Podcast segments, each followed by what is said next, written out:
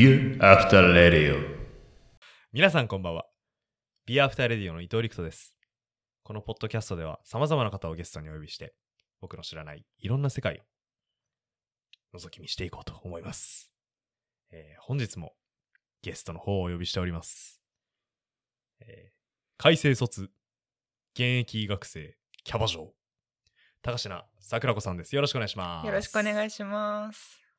えーじゃあ簡単に自己紹介をしていただけたらと思いますが。はい。はい。えーあの、パワーワードでご紹介に預かりました、高階桜子と申します。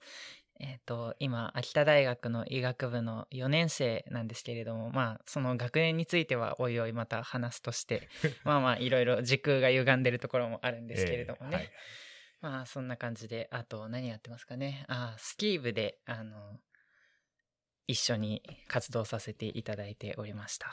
それから、私は、バイオリンを弾いたり、まあ、キャバクラをやったりと、まあ、いろんなことで、人生を過ごしております。はい。よろしくお願いします。はい、よろししくお願いします。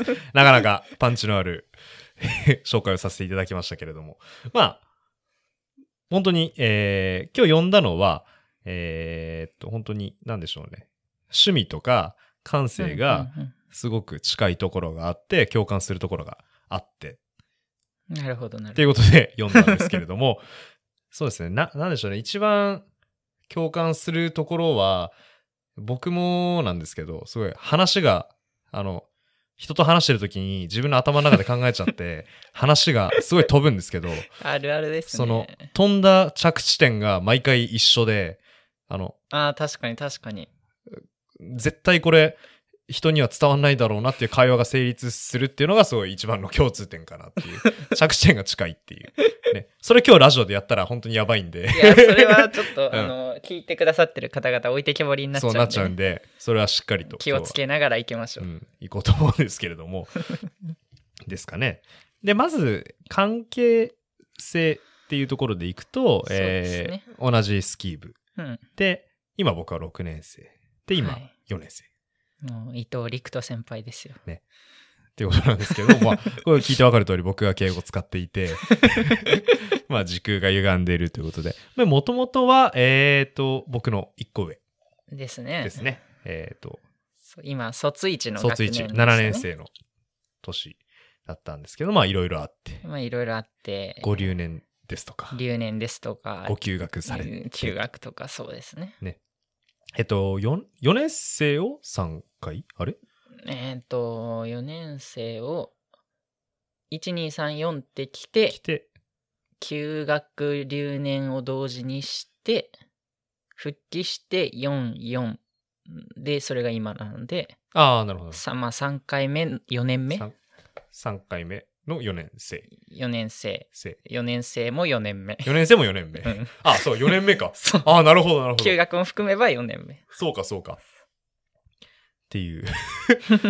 まあ、その辺に関しては、まあ、いろいろ、その、休学留年の事情に関しては、後から触れようかなと思うんですけれども、はい。えー、じゃあ、どこから行こうかな。まず、スキー、スキーから行きましょうかね。スキー結局まあそうですねスキー部共通ですので。えー、まあ、スキーもかなりしっかりやられていて、そうですね。もう、せっかく秋田に来たからっていうことで、改正卒っていう通りで、私、東京出身なんですけれども、秋田に来てから何やろうかと思って、冬の間やれることを探そうと思った結果、スキー部に入って、あの、うちの部活は競技スキー部といってね、あの、アルペン競技だったり、クロスカントリー競技だったり、そのまあタイムを計測して競うようなタイプのスキーをやっているんですけれども、私はアルペンをやっていて、それがすごく性格的にはまってしまったのか、だいぶ大学生から始めたとは思えないほど 力を入れてうん。やってますね。ね。本当に秋田から離れて、まあ、長野県菅平。の方にまず家を借りてましそうですね。あの、それは同じくスキーを熱心にやってらっしゃる筑波大学のスキー部の方がおりまして、うん。それもまた医学生ということでね。そうですね、ん。医学部スキー部の方で、その方と一緒に、あの、長野県の、長野県、えー上田市の菅平から言うと、あの、東京方面に山を降りたところですね。あ、降りたとこなんですね。そうです、そうです。あの、上田のインターチェンジの、はいはいはいはい。上信越道のインターチェンジを降りてすぐ裏手のようなところに家を、アパートを借りまして、そこで冬の間生活していたりとかうん、そういうことをしてましたね。それが、えっ、と、昨シーズンでしたっけ？昨シーズンとその前のシーズン。前のシーズンあ二二年も行ってたんですか？そうなんですよ。えー、そうだ、じゃあめちゃくちゃ滑走日数稼いで。まあまあまあ、一昨年はその休学中だったこともあっはいはい、はい。て、まあまあまあ、それなりに、それなりにでもないな、かなり滑ってて、去年はまあ、あんまり一応借りてはいたけれども、菅平に宿を借りて泊まるのがもったいないっていうことで借りていたようなもので、まあそこまで多くはないかなあといそう感じですかね。でも本当にかなりがっつりやられて、えっ、と、北医大東医大で入賞あれ？東医大で入賞で、北医大は GSSL、あの大回転回転というやつですね。はいはいはいそれぞれの競技でどちらも3位に、?3 位。はい、入らせていただきました。本当にね。まあ、小学、えっ、と、小さい頃から基礎スキーというか、まあまあ、基礎スキーに入るかどうかも怪しいぐらい、まあまあ、ファミリー、強めのレジャー。強めのレジャー、うちゃんと、あの、スキースクールに、ちゃんと入っあー形の家族スキーみたいな礎はあった。けど、でも競技を始めて、もですうめね。きめき成長してということで。おかげさまで。ね。で、まあ、東医大、北医大って一応また説明しておきああ、ますけど、あの確かにそうで、すね。まあ、医学生だけの大会で、医学生はあんまり他の学部と比べると、やっぱレベルはどうしても低いので、うん医学生だけの大会やりましょうということで、まあ、あと予定があ合いにくいっていうのもあるらしいですね。予定そう確かに。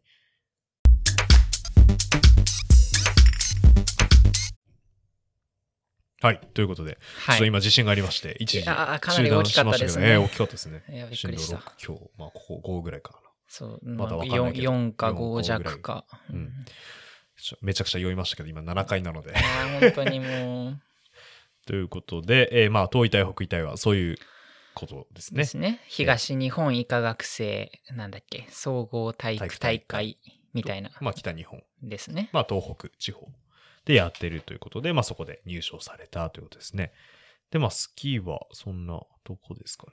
そうですね。うん。で、えー本当にいろいろな活動をされていて、えーまあ、活動というか、まず音楽に関しては、えーすごく精力的に取り組まれてて。そうですね。あのーまあ、もともとは私の母がピアニストをやっているのもあって、はい。まあ、小さい頃からピアノを始め、まあ、バイオリンに興味を持ち、3歳ぐらいですかね、バイオリンを始めて、それからずっと今までやっておりますね。今はどういうところで演奏？今は、主には、えっ、と、カルペディエムフィルハーモニーっていう東京近郊で活動しているオーケストラがあるんですけれども、そちらでコンサートマスターという、あの、いわゆる指揮者の一番そばにいるバイオリンのトップのポジションですね。はいはいはい。その、まあ、奏者をまとめるような形の、コンマス。そうです、そうです。いわゆるコンマスというやつですね。はいはをやらせていただいておりまして、あとは、あの、先ほどの東医大じゃないですけど、やっぱりその、オーケストラも医学生で集まってやっているような組織があって、その夏オケとか北オケとか言うんですけれども、あの、それぞれの時期に合宿でオーケストラをやったり、通いでオーケストラをやったりっていう形でやっていますね。はい。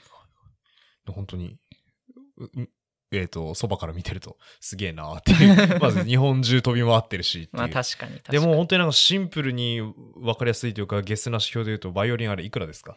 バイオリンあれは、まあまあまあ4桁4桁ですね。四あの、1台じゃないんですけれども、はいはいあの、バイオリンもやっぱり一つ一つ音が違うものですからね。ああの、ソロ用に使ったりだとか、オーケストラ用に使ったりだとか、あの、同じソロ用でもイタリアのものだったり、フランスのものだったりとか、いろいろ分かれているので、私今、へ3台主に使ってる楽器があってー、はいはいはい。まあまあまあ、それぞれ、まあ、3桁後半から4桁、4桁ぐらい。それぞれですよね。それぞれ、ですね。まあまあ、まああ、まあ、そこそこなお家まあが買えるかなぐらいの、うんビルディングって感じですね。まあそういう感じですね。いやー いやーって。それちなみにその、音色が違うってことじゃないですか。はいはいはい。それ、でも出る、えっ、と、周波数、うん出る音階は同じ。じじゃないですか。そうですね。音色が違うって何なんですか？っていう。ああ、難しいですね。音色が違う。まあ、じゃあ例えば。ばそのソロ向きのバイオリンと、はいはいはい。えっ、と、オーケストラ向けのバイオリンってうん、どういうそれぞれ特性、うーんと、まあもちろんその弾き方というか、まあその弾く人によっても音は変わるものではありますけど、まあソロ用の楽器別にそういう風に決まって売っているわけではなくて、自分の中で使い分けているだけの話で、まあ比較的その音が際立つ、まあ要するにあの華やかな音がしたりするはいっていうのは、そのソロっていうのは、まあピアノ伴奏のことももちろんありますけど、例えばオーケストラをバックに競争曲、コンチェルトを弾くとか言ったら、オーケストラの音にどうしても埋もれちゃいけないわけで、そのためにはやっぱり際立つ音、あの、もちろん音程を外したりしたら際立つわけですけど、うん。音程を外さずに、音は調和しているけれどもソロ、ソリストの音としてはっきり聞こえるためには、そういう華やかな音のする楽器だとか、音がうん。飛びやすい楽器うん。っていうのを選んだりしますね。あ逆にオーケストラの楽器だったら、その、まあ、例えばバイオリンパートだと十何人とかそういう形でみんな一緒に弾いてるわけですから、同じ音。その中で一人だけ音が際立ってしまうと調和しーないので、そこは溶け合いやすいような音の楽器を選んだりしますね。へえ。それ、えっ、と、その音色を決める因子っていうか、何によって規定されるんですか、その音色は。あーでも弦は別に変えれますもんね。まあ弦はそうですね。うん弦が一番なんか大きそうだなとは思うんですけど。まあ確かに直接振動しているものとしては弦が大きいところではありますけど、まあバイオリンの仕組みを簡単に言えば、その弓はまあ木の棒に弓、あの馬の毛、馬の尻尾の毛が張ってあって、それでその弦を擦るんですね。はい。で、弦を擦ることによって、その毛のキューティクルが引っかかって、まあキューティクルと松ヤニというあの、はいは塗るんですけど、その塗ったものの摩擦によって弦が引っかかって振動して音が出ると。で、ただ音が出るわけじゃなくて、その音が、あの、コマという部品があって、それを伝わって、まず表板に伝わるんですね。あの、はいはい銅の部分の。あの、い。よコマっていうのは、あの、えっ、と、弦を、えっ、と、端と端で止めてる真ん中にある、そうです。押してる部分そうです。あの、琴にもある。ああ、あの同じ同じですね。はいはいはいそう、支えてる部分ですね。それを伝わって、駒はその表板の上に立っているので、あの、表板に振動が伝わると。はいはいはい。で、表板からは今度は魂柱、あえっ、と、昆虫って言っても insect ではなくてですね、えっ、と、魂の柱とかき書いえて、昆ー、そんなそうなん。熱いパーツあるんですか？なかなか、あのね、知らない人からしたらなんだそれはっていうようなものですけど。え、それは英語というか、元の言語でも魂の柱なんですか？あ、どうなんでしょう。それ私確かに知らなかったですね。へえ、どう面白い。なんでしょうねでも面白いですね。まあでもまあ、まあ少なくとも弦楽器というものはね、ヨーロッパから入ってきたものですから、まあ訳語なんでしょうけどね。そうですね。それは調べて載せてきますねまあ。そうですね。小ノートをご覧ください。ぜひよろしくお願いします。はい 私も勉強させていただきます。あで、その表板から昆虫を伝わって、裏板に振動が伝わるんですね。裏板はあの肩についてる側ですよね。あれ肩？いや、肩えっ、と、なんて言うんでしょう。あのババイオリンのイメージする真ん中がくびれてる形あると思うんですけど、あれの上、上側というか、はいあの、上に、天井に向いてる側が、はい。空に向いてる側が表板。表板。で、そのす側面も板が、はいはいまあちょっと厚みがあるわけですけど、その裏板はその後ろあ、側。の板ですね。はいはいはい。その板に伝わると。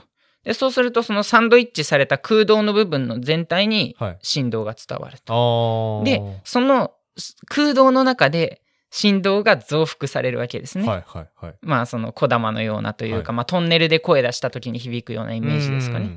で、伝わったものが今度また逆に戻ってきて、表板に F 字工という F の形をしている、えー F の形って言っていいんですかね。F の、えーまあ、ちょっと飾り文字のような形をしている穴が開いてまして、はい。そこから音が出てくるんですよ。はい。で、その音が外に広がるんですね。あだから、楽器全体が振動して初めてその音色が規定されるものなので、弦だけが直接そのー振動して拡散してるわけではない、うんまあそれが特徴ですからね。そのボディとか板の材質そうですそうですが、材質だったり加工方まあ、法だったり、材質がそうですねまた振動数を規定したりその振動の仕方振幅もそうですね。変わるしってことで、うん。まあ確かに。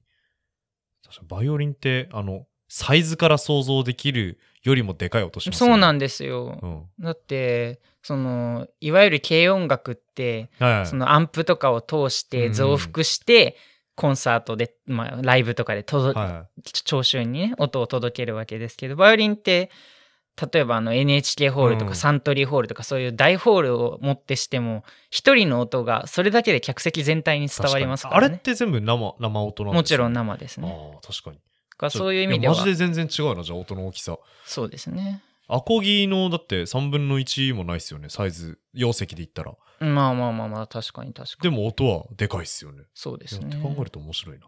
で穴のサイズもあんななんか文字みたいなサイズで、ねちっちゃくてね。うん、まあもちろんんその弾く場所のコンサートホールっていうのも、まあ NHK ホールはね多目的ホールですけどあのまあサントリーホールとかそういう有名な音楽ホールだったら秋田だったらアトリオン音楽ホールありますけど、ああいうのも全部そのアコースティックな音がよく響くようにまあもちろん設計されてるようにはなってますね。なるほどなるほど。その吸収の具合とかそうです。そうですね。あの反響板があったりとかうんですね。うんなるほど。バイオリンも結構結バイオリンもっていうかバイオリンが一番奥深そうですけど。まあなかなかね、あの、うん。バイオリンに関しては、あの、もともと、ね、それを仕事にしようと思っていたぐらいですから、まあかなり力は。今仕事としてはバイオリンはやってないですか？あまあ少しはやってますね。あの、まあちょっとレッスンをしたりだとか、はいはいはい。あと、まあその、オーケストラもお仕事としてはいはいはい。引き受けたりだとかは、まあしてますね。ちょお仕事っていう観点でいくと 今お仕事は何々されてますか？お仕事は、えっ、と、まあ最初に言ったそのキャバクラが一つ。はいはい。まあそれはちょっと今コロナでね、おあのお休みしてたりなかなかはい。するんですけど、まあまあ一応それがあり、それからまあ音楽のお仕事があり、はい。それからまあ実家の家業から引き継いで自分でもやっている、えっと電気管理の、まあ、会社といいますか、はいまあ電気管理のお仕事ですね。が一つあり。あれなんかもしかしてそれなんかこの間クラブハウスのあのプロフィールで見たんですけど、はいはいはいあれ社長なんですか？まあ、と言ってしまえば聞こえはいいですけどね。はいはいはいまあまあ小規模ながらそういうことをしてますね。え まあで、あとはその、まあ、ある程度、それで貯めたものを使って、ーはいはいまあ投資というあか資産運用というか、まあそういうことはいはをしつつ、まあそれなりに生きてます。もうみ多分皆さんが想像する学生とはもうちょっと全然違う生活、まあ学生は完全に副業ですね。学生が一部って感じですよね学生は本当に、うん。あの、学生をしないといけない時だけ学生をしているような感じですかね。まあ多分前も聞いたと思うんですけどそんなにいろいろやれる仕事もあってそしてその仕事で、えー、ともう世間から比べたら全然いい収入を得られるのにうん医学部に来た、ってことです。そそれはなんかどういう気持ちで医学部に入ろうかなっていうところになったんですか？ああそうですね。まあでも小さい頃から医学部自体には、医学部っていうかその、医師になること自体にはいはいは興味があって、はい。まあ、っていうのはまあね、よく医学部受験でありがちな模範解答みたいな感じになってしまいますけど、はい。あの、まあ中学生の時にちょっと体操の競技中に怪我をして、はい。あの車椅子生活だったことがあったり、はい。まあいろいろねあの病院にはいろんなことでお世話になっていたので、うんまあそういうこともあって医学部いいなっていうのは思ってたんです。まああとは単純にそうですね。他に特にこれといって絶対決めてやりたいこともなかったので将来の仕事を定めるっていう意味でわざと医学部に来たっていうところああですかね。なるほどなるほど。あそうだったんですね。でもまあもちろん改正なので まあはまあ簡単に入れちゃうということで。入れ、うん、うん、はい、簡単に入れたというとあれですけど、あの、まあ、他の大学も受けつつ、秋田大学には拾っていただいたという感じですかね。ねなるほどなるほどということでじゃあ他の、えーまた今度趣味の話をいこうと思いますけれども、最近バイクを買われたということでね、ああ、そうなんですよ。バイク買いましたね。しかも大型の、大型も大型、うん。なかなか重量級なバイクを買いまして、あの、ヤマハの VMAX ヤマハ VMAX。バイクですね。あれ何 cc でしたっけ？えー、1700と言われてますけど、まあまあ正確には1600いくつなのかな ?1680 ぐらいなのかな ?80 ぐらい。ああ、まあそうですね。車ですね。まあまあコンパクトカーよりちょっとエンジン大きいかなみたいな。今時のコンパクトかダウンサイジングターボ。ですね。まあ1.2リッターとか多いですからね。まで、あれ何馬力出るんですか？あ、あれ、えっと1700、国内仕様を買ったので、一応交渉値は150馬力。で、実は海外仕様が元からあって、海外仕様は200馬力で出してるんですよ。へーそれはまあ騒音規制とかそういう環境の関係なんですけど。で、ただその私の買ったバイクはえー国内仕様だけれども、そのオプションとして、その排気系のマフラーだとか、はいはいはいそういう部分が、その国外仕様と同じ排気系はいはいはい。がオプションでついてるような形になっていて、なので、まあ、ちょっと、あの、ECU という、まあ、コンピューターに当たる部分ですね、とかをいじれば簡単に200馬力が出せてしまうというリミッター解除ということです。ね。っていうような形の、なかなかなモンスターなバイクですね。実際どうですか？乗ってみて。ああ、重いですよ。あの、まあまあ、ネガティブなことから言ってしまいますけど、あのどうしてもバイクって、そのバックギアがなかったりだとか、そのまあ駐車場で必ず取り回さないといけないっていう、まあ、そうですね。そういうことがあって、そういう意味では、本当にこのバイク、タイヤに空気入ってるっていうレベルで押し引きが重いので、かなりしんどいところはあって、総重量が311キロ。多いな普通今リッターバイクって言われる 1000cc ぐらいのスポーツバイク、大きいバイクでもまあ200キロとか200キロ切ってくるバイクも多くなってますから、カーボンパーツとかねはい。あって。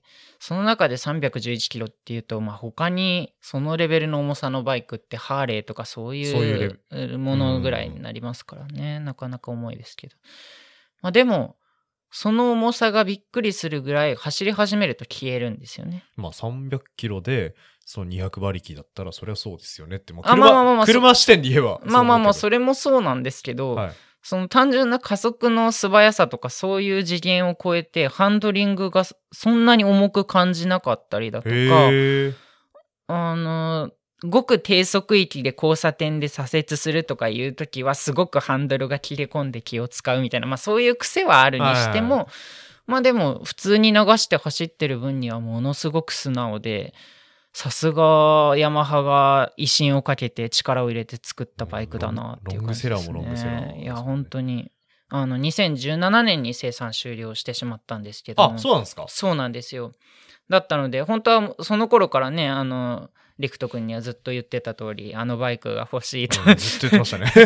言ってましたけど、あの、まあまあまあ、いろいろ免許を取ってなかったりだとか、他にやること忙しかったりだとか、つい最近までなかなはいかはね、時間取れなかったんですけど、まあ生産終了してしまって、まあ中古でもいいかと思って、ね、逆にもうこれから乗れなくなっていくわけですから、そうですね。そういう意味ではもう今が最後のチャンスと思って必死で探していたらその新古車が出てきたんですね。へえ。あの2017年のラストイヤーのモデルで4年前で新古車って結構レアですよねそうなかなか車はいだだったらね、そうありえないですねうん本当にでもう新古車まあまあちょっとは走ってますけど1000キロぐらいしか走っていなくてでも本当に見た目もバッチリ傷なく綺麗でっていうバイクであのラストイヤーの限定モデルで青い青青って言っていいんですかね、まあ、ちょっと紫がかった深めの青っていう感じのなかなかいい色のバイクを手に入れましたねいや、マジで羨ましい。確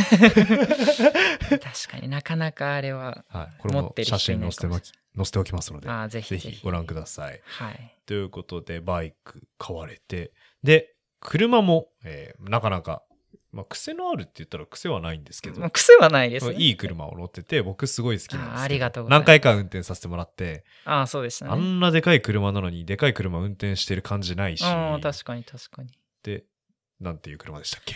えーランドローバーの、えーディスカバリー4という車です、ね。ディスカバリー。4。ディスカバリーは、えっと、現行はあるんで現すか？現行はディスカバリーありますね。ディスカバリー、えっ、と、何も数字がつかないディスカバリーとディスカバリースポーツっていうラインに分かれたのかな？で、今もありますね。で、その1個前ですか、4は。うーん、まあ、大きくフルモデルチェンジっていう意味では1個前だと思いますうね。ん。本当いい車ですよね、あれ。あありがとうございます。エンジンが、えっ、と、なんで、なんでしたっけ？5リッターの5リッター V8 NA ですね。自然吸気エンジンですね。あれいいっすよね、本当に。外から聞いてるといい音すんのに、中だとめっちゃくちゃ静かだし。そうなんですよね。全然窓開けないと自分のエンジン音聞こえないぐらいで。聞こえないですよねあれねうんうん快適な車ですね。乗ってて、なんだろうな、あの、アルファードより俺好きだな。乗り心地。あ確かにあれ試乗して最後の決め手乗り心地だったので、シートもあれ、めちゃくちゃいいっすよね、あの革の質感そうですそうでです。本革使ってて。まあね冬場は冷たいんですけどまあシートヒーターもあるので。す。はい。あれはな、なんですかね ?SUV っていうジャンルなんですかね。黒感謝？うーんクロスオーバー。まあ黒感謝に近いけどでもオンロードも全然快適ですからねオンロードも快適どころかな、むちゃくちゃ速いし。まあ確かに。リミッターが220とかですかね、225か。で、な220、まあ、角が立つのでしょあんまり言えないですけど、まああんまり言えないまあですけど。出してもまあ出しても。何も、まあ特に不安はなく。そうですね。いやー、あれ、いい車。しみじみと。いやでもあの車の一番の良さはコスパだと思っていて。あれ、おいくらなんですか？新車で。あれ700ちょっとなんですよ。だからまあ他ね同じような似た系統の車というと一番有名どころだとメルセデス・ベンツの G クラスとかありますけどそちらになるともうたちまち1000万超えます1000からね。万が最安ぐまあらいですよね。ベースっていう感じですね。ベースようんとかまああとまあ何ですかね。比べるものとしたらまあ結構カイエンと比べる。ポポルシェのカイエンと比べる人もいるらしいですね。まああっちは完全にオンロード志向の SUV ですけど。カインあれ、いくらぐらいなんですか？ベース。あれも1000万ぐらいでしたあれも千何百万するんじゃないですか？ちょっと私自身候補に入っていなかったので詳しいあれは分からないですけど、まあ、でもその中でそうするとね5リッターの V8 エンジンで、えー、と370馬力ですか、そこそこ強いエンジンを持っていてあれだけオフロードも走り回れてっていう車でね、内装も別にケチっているわけではなく、うんちゃんと本革を使ってたりとかそういう形で700万程度に収まってるのはなかなか立派だなと思うんですよね。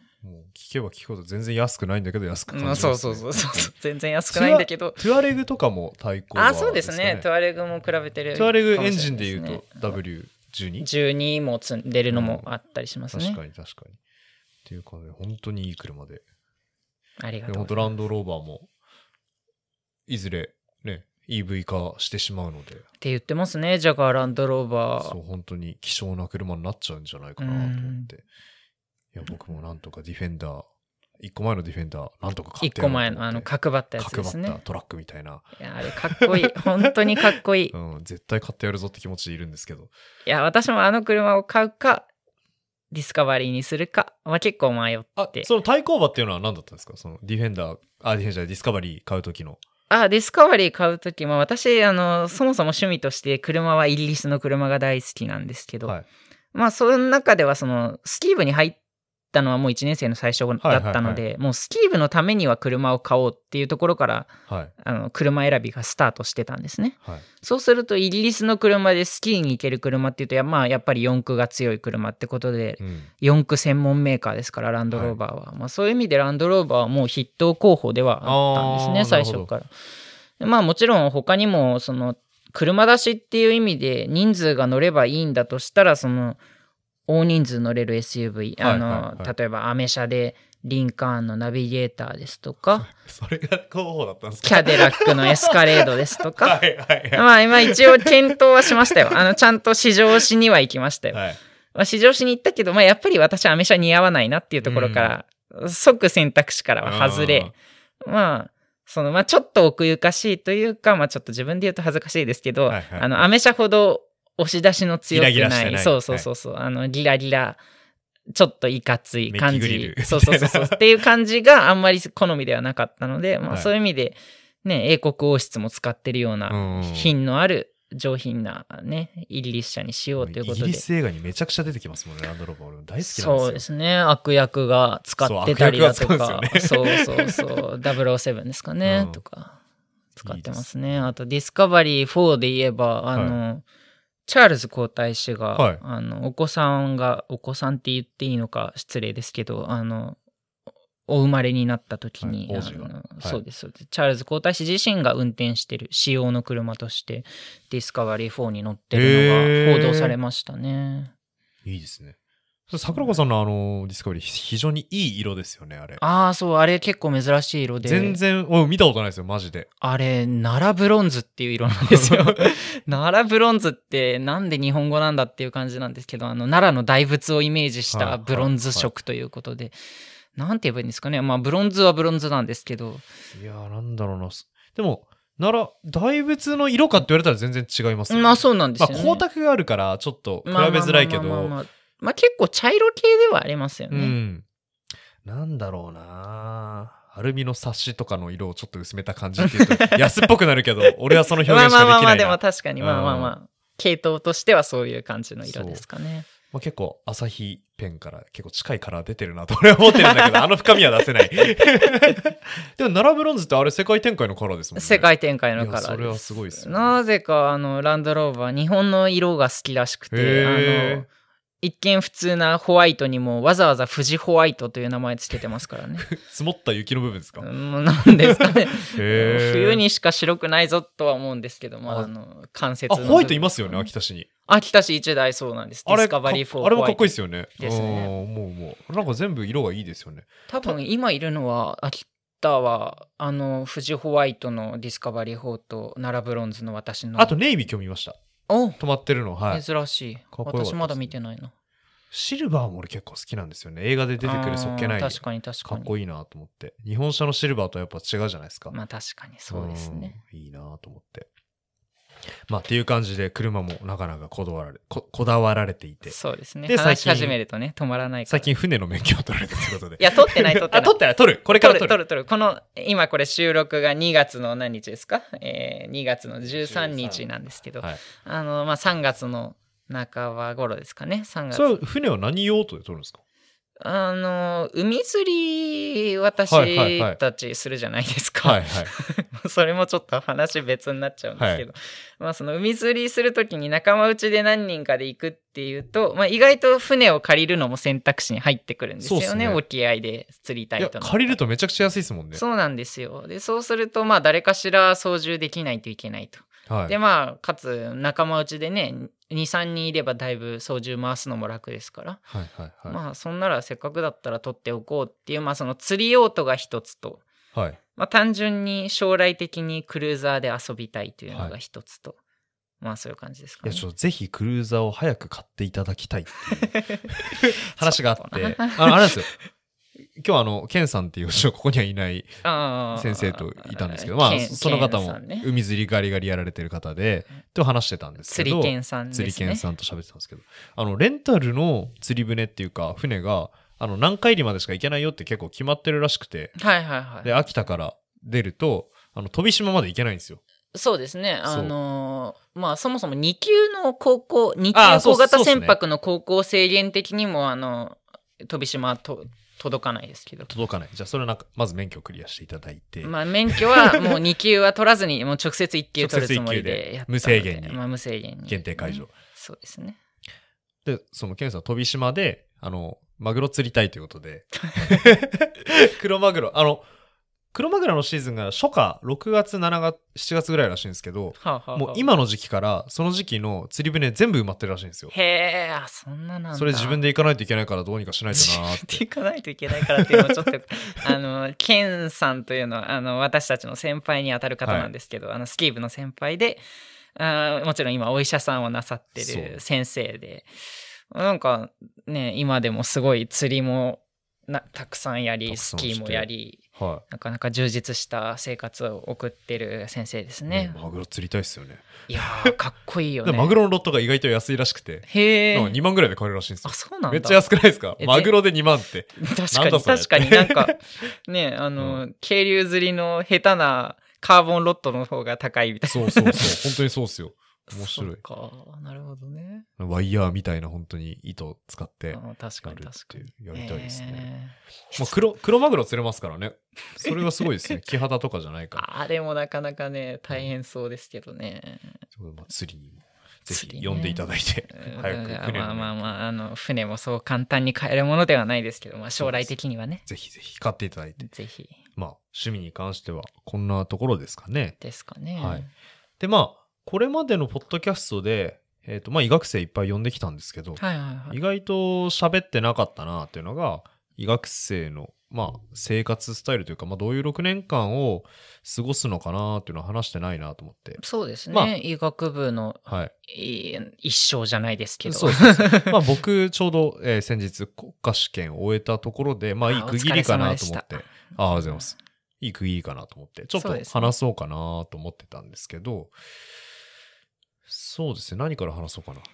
まず、まあ1年生から、まあ年ごとに追ってくるのまあがいいかなそうな、何をやってるのかってはいいうところからですかね。1年生はもう大体どこの大学もそうだと思うんですけど、まあ教養科目。まあ教養科目、そうですね。でもまあそこから結構もううちの大学だと生物が入ってきて、医学生物的なのはやってっていう感じですけど、うんうんうんうんまあまあまあって感じですよね。まあまあまあ、まあでも基本っていう感じですかね。いまだにあれが一番難しいんじゃないかと思ってますけど。あの、高校で生物を取ってなかった人が生物をやるとか言うとなかなかハードルが高いですからね。めちゃくちゃ難しい。もう何も分かんなかったですよ、本当に。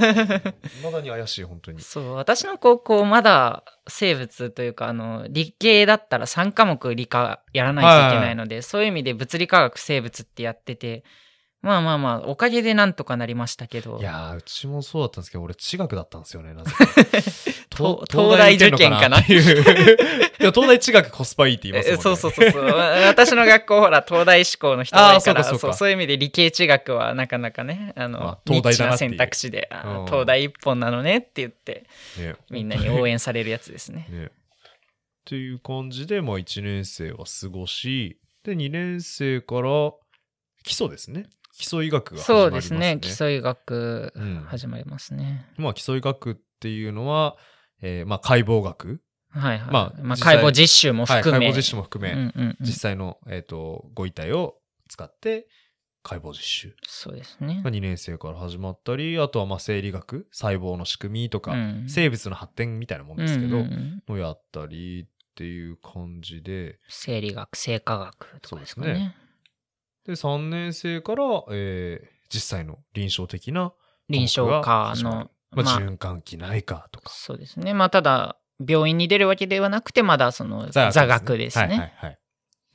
で、3年生から、え4年生前半にかけてそれをやって、そうですね。4年生の後半から実習が、いざうんうん病院で。そうですね。4年生の夏にその病院実習に出るための試験があって、ああ、そうですね。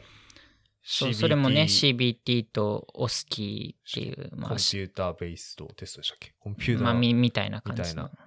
テストと、えっ、と、コンピューターでやる、えっ、と、筆記のテストと、オスキーっていう実技のテスト。診察の診察のテストですね。実技ですね、はい。のテストと、まあ、大学独自の進級試験もあり、そうですね。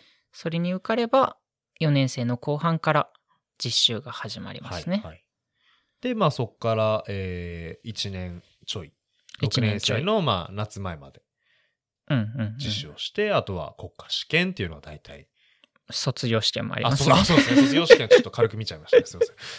6年間、そういう流れですね。卒業試験、国あ家試験りますねっていう。。そうですね。まあ、あの、違いといえば、卒論はないんですよね。ああ、確かに。そう。看護は卒論あるらしい。そう、看護大変だよね。卒論あって国試もあってだからね。大変ですよね。卒試もあるし、もちろん。はいや、あれはすごいなと思うけど。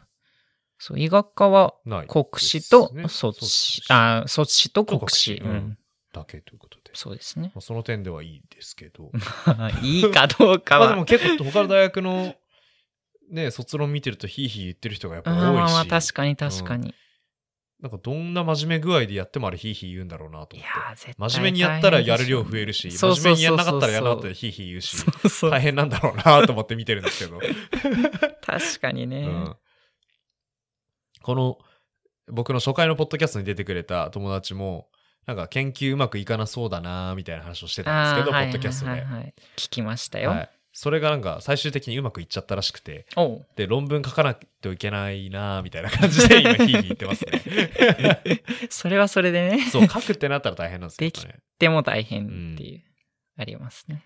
ていう感じが、まあ、大体、勉強に関してはそんな6年間。そうですね。で、あと、勉強以外で言うと、うん、まあ、部活ですね。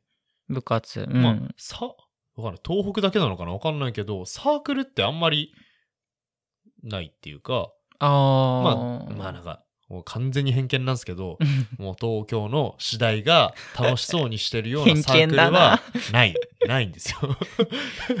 まあ、まあ確かに。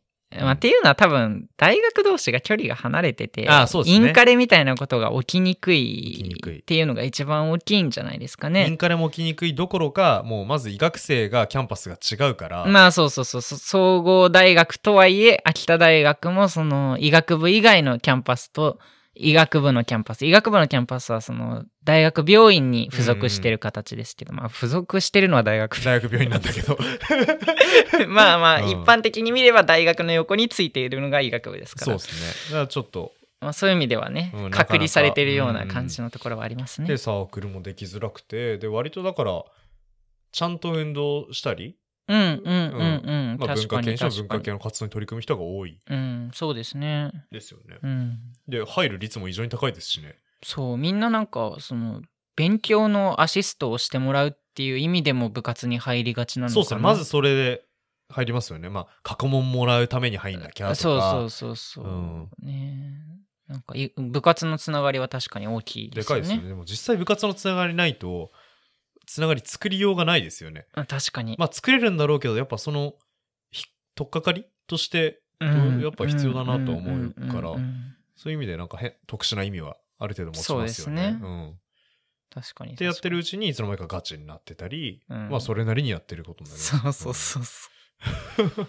私みたいにね、なんかねい。や、本当ですよ、ハマって。いや、スキー特に多いと思いますよ、だって。だから確かに毎年誰か一人は長野にこもる人いるじゃないですか。なまあこもるって言ってもね、1そうですね。ヶ月とか、あとフランス行ったり。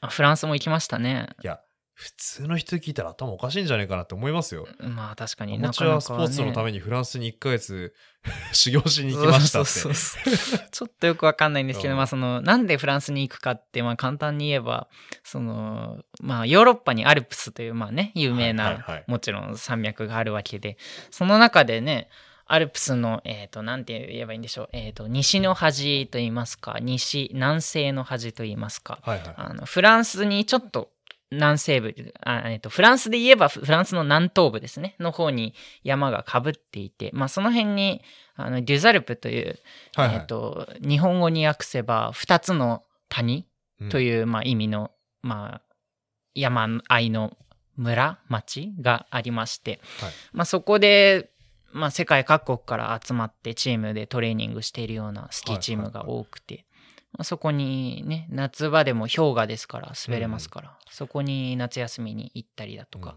そういうことをしてましたね。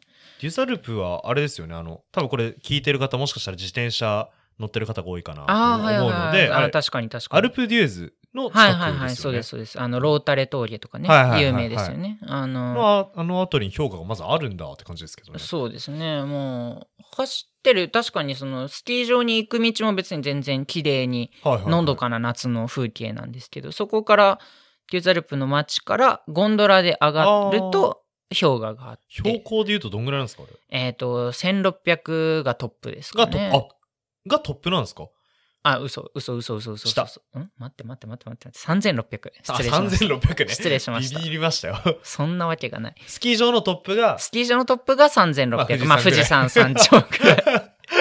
いやー、結構息切れるんだあ、やっよね。ぱそうですよね。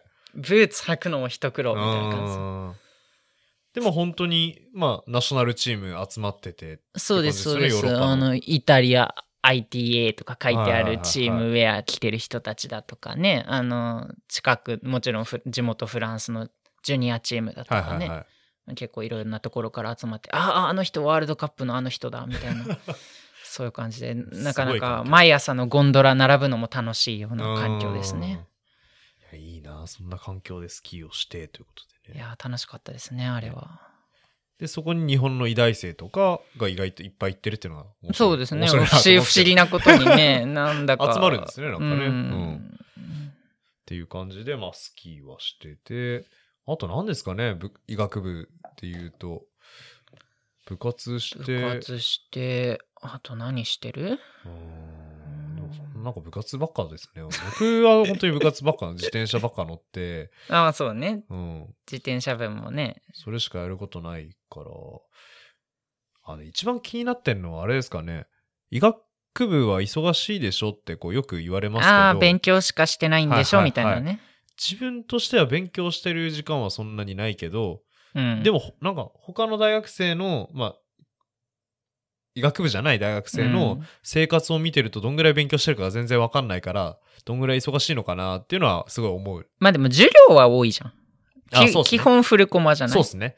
月曜から金曜まで朝から夕方まで、うんあバッチリ全部詰まってる形で。まあその、自分で選択したりぶする部分が、あの、教養以外はほとんどないから、もう2年生からは基本的にはそう、みんな一緒だからね。はい。そういう意味ではまあ確かに、まあ忙しいといえば忙しいけど、ある意味高校生のようまな感じというか。規則正しく。うんうん。朝起きれないとかも、そう まあ、起きれなかったら本当にシンプルに落ちるだけだかそら、う。落単っていう概念もないので、まあ、それは多分うちだけけか。な。あの、え、でも楽。再利できるんですか？わかんないな。いや、あの、全部単位、単まあ、一応単位というものはあって、はいはいはい。すべて認められて初めて進級で、それがないと、そもそも最初からやり直しだから、学年丸ごとやり直しになる。基本的にはね、その一部の選択の、なんかアドバンスとかあったじゃない。ああいうのを除いて、基本的には全部やり直しになるから、あの、授業ちゃんと出てたのがあったとしても、留年したら、すべてもう一回受け直しっていう形ですね。なかなか、それはあるかまあ、そういう意味ではね、ちょっとまあ、そういう意味ではまた進級は大変なのかな。でもうちは大楽な方ですけどね、多う分。んまあうん 楽なはずなんですけどね。え じゃあ行きますか、その話。いきますか、じゃあ。どういう流れでこう、留年であるとか、休学をされたのかなっていう。まあそうですね。あの、なかなか確信に入っていくような感じがしますけれども、ね。う今日のタイトルにも、タイトルというか、じ最初の紹介にもつながるような話ではありますけれども。まあやっと確信なのかって多分ええ聞いてる方は思ってます。まあ、ここまで大体今1と思います時間弱ですかね。なかなか喋ってますね。はいい、やまああの、まあシンプルに休学留年した理由を言えば、はいあの、最初にタイトルに述べた通り、あの、改正という男子校を卒業して私大学に入ってまして、はい。あの、低学年の頃はちゃんと男子学生だったんですね。ちゃんちゃんとと言っていいかわからないですけど、まあ男子学生としてはい。入学して過ごしてたわけですけども、あの今、ね、最初に自己紹介した通り名前は桜子と言いまして、あの、はい性別も変えていって、女子、今は女子学生として大学に通っているんですね。で、まあそのあさらっと言いますね。まあ、さらっと なんかこれ説明しすぎてね、私もね、うんそうさらっと言っちゃったけど今多分聞き逃しますよ。このテンションで言うと。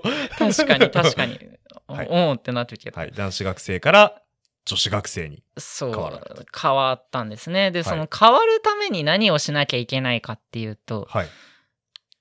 まあその、まあ、戸籍上の性別といいますか、はいはいはい。まあその生まれた時にね男か女かどちらか多分戸籍に書かれてそれがずっと基本的には一生つ引き継がれるものだと思うんですけど、まあ、それを書き換えなきゃいけないと。はい。でそのためには日本の法律上何をしなきゃいけないかっていうと体を手術し手術医学部なのに手術が言えないですいや、言えないです。誰も言えない。手術をして、はい。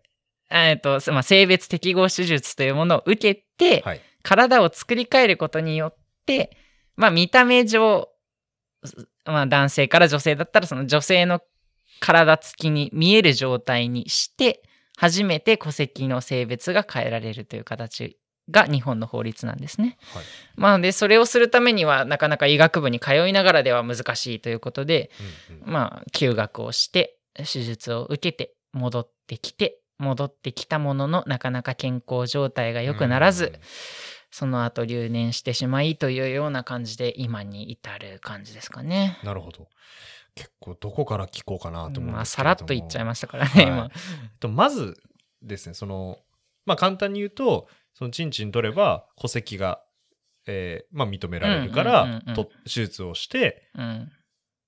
女性になったということですけど、そうですね。その、戸籍を変えるっていうのは、うんうん。やっぱそこに重きがありますか？っていうのがまず最初の質問。まあ、今話した順番で聞いてきますけど、まずそこなんで。まずそこね。かなと思って。はいはいはい。はい。うーん、まあ、なかなか難しい質問なんですよね、うんそれっていうのは。あの、まあ、まあ、じゃあ、そもそもなんで性別変えたのって何もまだ説明してなかったと思うので、そまあそこから多分言わないと はいはいいけないと思うんですけど、まあね、リクト君はね、それ知ってるから多分流しちゃうけど、うん今流しましたね。流しましたね、完全にね。そうまあ多分ね、初めて聞く人は、なで、え、どういうことってなってると思うので、まあそこからですかね。はい。あのー言ってしまえば、その、わかりやすい言葉で言うと、えっ、と、性同一性障害。はい。あのー体の性と心の性が一致しない状態というのがありまして、まあいろいろそれもあって、障害じゃないんじゃないかという話で今、性別違和という、まあ新たな概念になったり、まあそういう細かいことはあるんですけど、まあまあもう教科書にもそう書いてますね。そうですね。今。はい。まあ、言葉はまあまあまあどうでもよくて、まあそういう概念がありまして、まあ、私自身は小さい頃からまあ、もちろん男性であることは頭では理解しつつも、うん、なんだか違和感があるというような状態でずっと過ごしてきたんですね。はい。それは、えっ、と、なんかいつからとか、何かこれがきっかけでとか、そういうのはあるんですか？うん、物心ついた頃にはなんで女の子じゃないんだろうというような疑問は思っていた記憶はあります。ただ例えばその時ね小学生とか幼稚園児とかその時点で性別を変えるという手段があることはまあ基本的に知らないですよね。知らないし、まあ世間的にもあんまり。まあまあまあその時代としてもっていうのはありますね。もう今から考えればね20年弱前とか20前はいまあそういう形。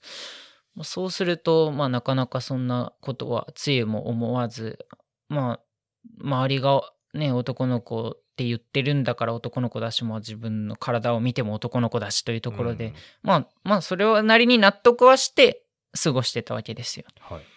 で、まあ、中学生、高校生となるに従って、まあ、特に私、高校は男子校に進学したので、まあ、その改正という男子校は、まあ、自由な校風が売りではあって、まあ、どんなタイプの学生、まあ、生徒か、生徒でもいるんですけど、まあ、やっぱりその周りの男の子を見ていると、自分はやっぱりちょっと違うなっていうのは、その男子校で発見したことって言えばいいんですかね。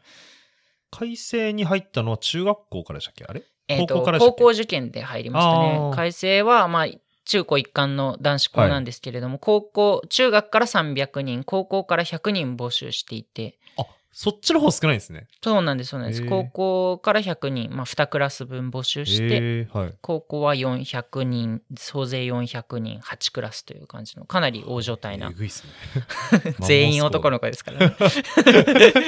なかなかな、はいはいね、学校ですけど。で、まあ、じゃあ中学校までは、なん、まあ、はっきりはしてなかったっていう感じそうですね。あ。まあ、その、先ほどまあ趣味のところではいはいも話した通り、音楽やったりだとか、まあその、周りも女の子が比較的多い環境で育ったのもあって、そんなに居心地の良さ、あ居心地の悪さを感じたことはなくて、で、あの、中学校は、あの、お茶の、小学校からだったんですけど、お茶の水女子大学の附属という、はいはいはい。あの東京文京区の国立の附属の学校に通っていてその中学までが共学なんですよその学校はね。ああ、なるほどなるほど。高校から女子校になって、まあただあの中学校も共学とはいえ女子の割合が倍ぐらい多くて。そうなんです。そうなんですなのでまあその時も割とね周りの仲良くしてる友達は女の子。うん。という感じの中学生活でしたね。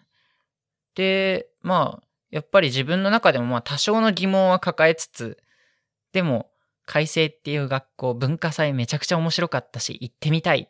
っていうんんまあやっぱりその、まあ日本で一番かどうかは置いといて、それなりにね、有名な進学校ではいはいはい、まあみんな目指すところでもありということで、どうしても行ってみたいっていうのがあって、受けて、まあ、ありがたく受からせていただいたので、まあ、男子校に通うことになりまして、はい。でまあその中でさっき言ったようにうーんやっぱり周りと比べて自分はその男性としてはちょっと違うんじゃないかということがうんうん。気づきとしてはい。あったのが高校時代ですね。なるほど。すっと、えっ、と、どう、なんか、エピソードというか、そういうきっかけはありますやっぱ入って環境が変わったからだんだん気づいたって感じなんですか？うん多分それまでも今思えば気づいていたのかもしれないけれどあそんなに明確に例えば嫌だとかそういうことがなかったのでーはいはいはい。ははっきりとその違和感のようなものを感じたのは高校からですねやっぱり入って気づいたんでしょうね。なるほど。まあ例えばほら男子が集まって放課後にね下ネタを喋ったりだとかまあいろいろ盛り上がることは多分まあ別に下ネタが男子特有かっていうとそんなことはないと思いますけど そうですね。まあその男子特有のノリだとかそう特有の下ネタまあ、特有の下ネタ、はいまあまあですねそういうとかいう点でやっぱりちょっとまあ馴染めないかなという部分は感じましたね。なるほど。でまあいろいろあってまあ私一浪してるんですけれども、はいあの一浪して大学入って秋田大学に拾っていただいたのであの、まあ、もちろん実家から離れて一人暮らしをするわけで。で一人暮らしをしているうちにまあ最初はね普通にやってたはずなんだいや、けども。もう僕は、えー、何もそういう考えがあるっては全く知らなかった。そうそうだよね。だって1年差だからさ割と初期から知ってるからね。本当に1年生入った間瞬間から関わり出したけど、うーん、全く思わなかったですね。何も思わなかった。うんうんうんそうなんか、まあ、若干多分自分では隠そうとしちゃってたのかな。ってうん。今は思う。っていうところはあり、まあでも1年生2年生3年生と過ごしているうちにうーんこのまま大人になるまあ大人は大人なんですけど、まあ、一人前の大人になるのはちょっとしんどいなという、んまあ社会人というか。そうですね、うんという気持ちが結構強くなってきてうん。はい。でまあ一人暮らしだとね親の目もないですしそうですね。比較的自由なので、あの例えばあの服装をね比較的中性寄りなものうん。にしてみたりだとか、まあ、色合いとかも含めてですけど、はいはいはい。してみたりだとか。あとまあ肌を整える程度のベースメイクとか、まあ、そのぐらいから始めて、まあ、ちょっと化粧をするようになりっていうのがさそうですね。どうだったかな？3年後半3年うん。うん。そんぐらいですかね、気づいたのはそんぐらいだったかな？うん。ですかね。3年終わりから4年にかけてぐらいですかね、の時にそうなり始めたんですね。でそうなってくるとまあ周りも気づくわけじゃないですか。そうですね。なんかあそういうタイプの人なんだねみたいな。うん、まあそういうタイプって 多分それぞれ人によってそういう 異なってると思うんですけどいろいろね。まあまあまあまうん。いろんな含みを持ってうんのそそうういうタイプ、ううん。まあまあまあいろいろあの同級生からの目線もそうですし、まあ、はい。部活のね、中でも。中でもそうですしまあ言ってしまえば先生方からの目線という意味でもまあいろいろありましたけど、ね。うん。まあそういうのもありで4年生になってくるとそれもなかなか自他ともに感化できる状態ではなくなったという感じですかね。で4年生の最後その先ほどちょっと医学部の流れで紹介した通りあの当時は5年生から実習だったので4年生の最後がその進級試験、大変な試験があったんですけどそれがメンタルがどうしても崩れてしまって受けられなくなってしまったんですね。でそのあたりからちょっとやっぱりもう休学しようっていう形になり休学してただ休んでてもしょうがないし解決するためには性別を変えるっていう手段しか取りようがなく、で変え性別を変える必要があるからその精神科のジェンダー外来というようなものに、はいはい。精精神科の中でもその特殊なジェンダーに関して扱っている専門の先生のところに通いはい。いろいろ診断をしていただいてそこからまあホルモン治療だとか、うんまあ、それに引き続いて性別適合手術というようなものを受けて性別を変えるに至ったんですうんね。なるほど。でまあやっとそのなんで変えるかみたいな話がねだいぶ長くなりましたけどあはいはいはいまあそういうところでそのまあ最初の疑問に戻るとえっ、と何でしたっけ？戸籍の変える意味でしたっけ？うん。っていうところに、多分意義をあんまり持ってないはいはいはいはい。人もいますよね。ああそうですね、はい。そう私も実はそうでは戸籍の性別って別にただ書類上のもい。のだから、別に自分で女性らしく過ごそうが男性らしく過ごそうが自由なわけでうんはい。特にそこに不自由は感じてなかったんですね。うん。まあ、名前みたいなもんってことですよね。うんうんうん俗称で呼ばれてる人もいっぱいいるし、まあそうですっていう、ねっていうことですよね。まあ確かにその女性の見た目で暮らしていて戸籍が男性だったらまあ一致しないという点で不便なのかもしれませんけど、まあはい別に日常生活で戸籍は提出しないじゃないですか。そうですね。まあ、そういう意味で別に困ることないなと思ってたんですよ。はいはいはい。でっていうのも特にその私自身はその自分の体に対して納得がいっていたという表現が多分一番しっくり自分の中では来るんですがはい。あのまあ男性としての体つきがあるわけですよね。はい。でそれに関してはまあ23当時で23年間ですか？付き合ってきた自分の体であって、はいはいはい。別になんかそれをわざわざ作り変えようとは思っていなかったんですね。うんうんうんまあただそのなんで戸籍を変えなくちゃいけなくなったかというと医学部の特殊性がありましてはい。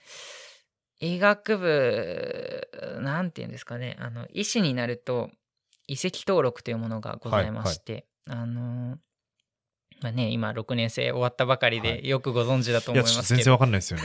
なんか、移籍登録しないと働けないらしいっていうのは知ってるんですけど。そうなんですよ。あの、はい。実は試験国家試験受かっただけじゃ医師として働けなくて、移籍登録というものが必要なんですけれども、あの厚生労働省管轄ですかね。はい。のものであの移籍登録って多分検索 Google とかで検索していただければ誰でも見られるものであの名前と性別あ,、えっとあと年かはい。が卒業年かな？年だったかな？が分かるんですね。はい。それが公開情報として出てしまうというあれがありまして、そうするとまあ患者さんからの信頼としてああ、なるほど。性別が明らかになるというところでさあ果たしてそれはいかがなものかというような面がまず一つ医学部ゆえの戸籍が戸籍の性別が必要な事情はいはい。が一つですね。もう本当に働く上で、信頼っていう、まあそうですそうです。隠して男性、あれみたいなことになった時に、うん医師として働きにくさはどうしてもあるはずですよね。うんまあそういう意味では解決しなくてはいけないうん事項の一つですね。はいはい。っていうのが一つとあとは、えー、と医学部ゆえというよりは秋田大学ゆえというところであのまあどうしてもその都心部に比べて高齢者の層も多くて、ええまあひ別に悪い意味でもなく保守的な層が多い。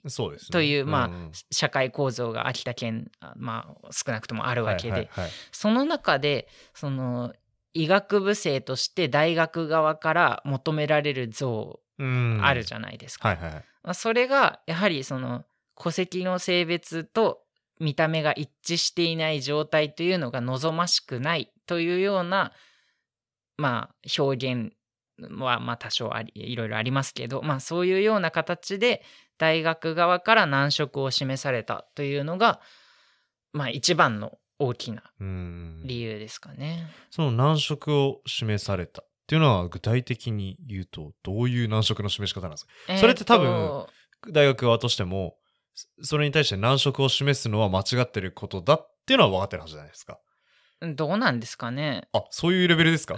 あの 今は分かってると思いますよ。あ,、のいろいろ私ともねあの何年間にもわたり面談やらなんやらであの先生方もたくさん勉強してくださって、ええまあ、簡単に言うとバトルを繰り広げ続けた。と言っていいのかわからないですけれども、えまあまあまあ,、はい。あの周りから見ても大丈夫かっていう言われるレベルの、まあええそう。いろいろありましたね。ここで取り扱うのがドキドキするぐらいの 内容ではありますけどまあ炎上しないんで。まあまあまあそうですね。はいあのツイッターよりは炎上がしないというあれはありますけど。はい。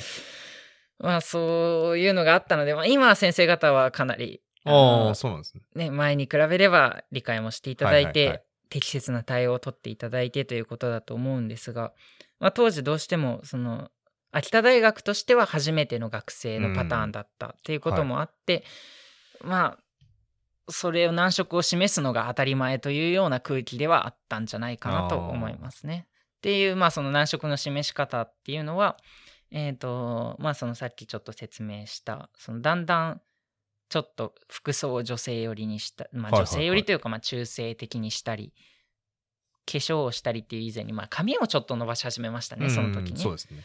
あのそれが服装規定といいますかああ。あれに引っかかったんですね。男子は、そうですそうでですそうです。あのありますよねあのその先ほど言ったオスキーという診察の実技の試験があるわけですけれども、それであの例えばまあ白衣をきちんと着るだとか、まあ、そういう基本的なところから身だしなみについての規則があるんですね。でそれがまあ比較的秋田はその性別ごとに厳しいと言えばいいんですかね。そうですね。あのまあ長髪はまとめゴムで一つにまとめろとか、まあそういうのをまあ女子学生に対してそれを規定していて女子学生はですね。髪をまとめな。そうですそうです。まあ今ちょっと表現が緩くなったああ、そうなんだ。そういうところちゃんと変わって変わりつつあるとは思うんですけど、まあ当時は少なくともその女子学生は髪をまあ長髪の場合そのまとめてその肩にかかったりしないようにとかそうね。まあ、そういうことがあったりだとか男子学生はそのそもそも単発で色と、はい。まあ、そういうのがありましたね男子学生の長髪は不潔だっていうっていことうになってましたね。概念になってましたね。まあ、っていうようなこともありあの4年生の最後にその私試験受けられなくなったと言いましたけれども、まあ、ちょちょうどそれがその実習のための試験で診察実技があってというような時期だったんですね。はいはい。でそこでまあ服装規定というかその身だしなみ規定に引っかかるのは自分でも分かってましたから、はい。まあ、自らの申告としてもその学生担当の先生のようなところに行って、まあ、面談をしていただいて、はい。まあ、こういう高校の事情でこうだというふうに説明したわけですよ。はいはい。でまあそれに対して大学側からの回答としてその実習で患者さんの前に出す上でその戸籍上の性別が男性という学生がそれをすることは認められないうん。というようなこ難色の示し方っていう。ことですか。ね。っていうと、えーっと、その難色の示し方をしてるのは、世間的には間違ってることだって理解してなさそうな難色の示し方ですね。っていうことですね。ね。そうですね。はいはいはい。まあだったんですよ。なるほど当時はね。いや、これ伝伝わるかな？今のパッと聞いて。いや難い。しいよね。なんか感覚として同じ学部にいるからなんとなくわかるけど、そうそうそうそうそう。うん、伝わるのかな？まあ、伝わんない。まあそもそも医学部の意思決定機関が教授会っていう特殊事情もああ、あるよそうですねね。はいはいはい。そうその学生担当の先生っていうのもまあ教授の一人であってあのまあそれを持ち帰って相談するのはその事務方とかではなくその各科の先生方が集まるその教授会で医学部というのはあの、まあ、かなり細かいことから大きな方針まで決まるわけですね。まあ、なのでその中で話し合われた結果としてまあ難しいだろうということがその1回目の4年生の時にあったわけですね。そうか、教授の総意としてそういう結果を出された。まあそうですね。あのまあもちろんそのそんなことはないんじゃないかと個人的に言ってくださる教授もいましたけれども、まあそう大学としての回答はそうだったわけですね。まあそう言われてしまうとそこからじゃあ髪を切って男子学生らしくしますとももう言えず、そうですよね。もうん、う、えっ、と、女性に近づき始めたことでもう、なんだ後戻りは後戻りっていうのも変ですけど、うんまあ自分としてもそれで楽になっていたところがあ。ったのではいはまあね戻るという選択肢はなかい、ないったですよね。そうするとやっぱり、まあ、たとえそこで試験を無理やり受けて受かったとしても実習に出れない出られないはい。そうすると医学部として学生生活を続けることができなくなってしまう、はい。もう2年間偽り続けるのはちょっとそれこそメンタル的にもうん、無理そうなんですよ。すよねまあ、絶対にそれも確かに選択肢としてはあったのかもしれなくて、はい大学側からも実はそれを言われたんですね。あの医師になったら自由だから、い今は我慢したらっていう言われ方をしえぐいえて、ぐいなそれ。き そう聞くと。あのあくまで事実しか私言ってませんからね。あはい。のたとえこれで名誉毀損だなんだ言われても、私は何も問題はないはいはい。話しかしてませんけれども、まあ、そういう言われ方をしたと。はいはい。まあ、当時その大学側の分かってなさとしては、まあ、一番分かりやすいエピソードがあって、はい。あなたが女子トイレを使ったら通報されるよという発言があったんですね。やばいっすよそれ。おうという。いや。女子トイレって別に個室だしうさ、ん。そんな脱いで見せつけるわけでもないしさ。し、うん。何何がそんなあれ？みたいな。私そんなな犯罪でもおかしそうに見えますか？みたいなことがあったんですね。うんうんうん。でまあ、そこまで言われてしまうとあもうこのままで学生生活を秋田大学で続けるのは、まあ、どう考えても不可能だ。ってなりますよね。そうです。ね。それってまあ要するに、まあ、僕はお自分が男だなと思ってるけどじゃあここから実習中の2年間女性として暮らしてくださいね。うんそうですそうです、まあ言ってみればそういうことです。女性として暮らせば卒業させてあげるよっうん。ていうことですもんね、うん。いや無理だわ。うん。っていう話ですよね。ってなりますよね。でなんか別にその卒業したいとか医師免許どうしても欲しいとかあったとしてもいやそれ以前の問題としてうん生きられないから無理ですよね。はい。ってなってもう消去法的に休学するしかなくなったんですねそうっすね。その時に。うん。まあ、前には進めないですよねその状態で。はい。で休学してからやっぱりいろいろ考えたんですよ。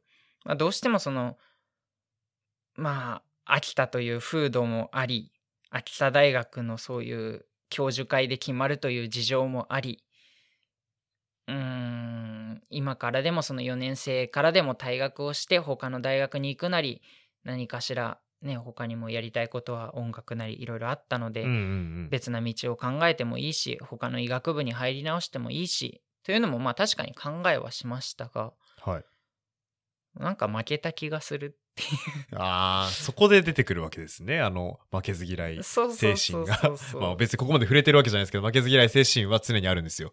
そうなんですよ。あの いいいいか悪いか置いといてはい。非常に私そこが強くてですね、あの相手が大学だろうとなんだろうと負けず嫌いを発揮するので、まあ、そこで出てきたのがそれで、うん。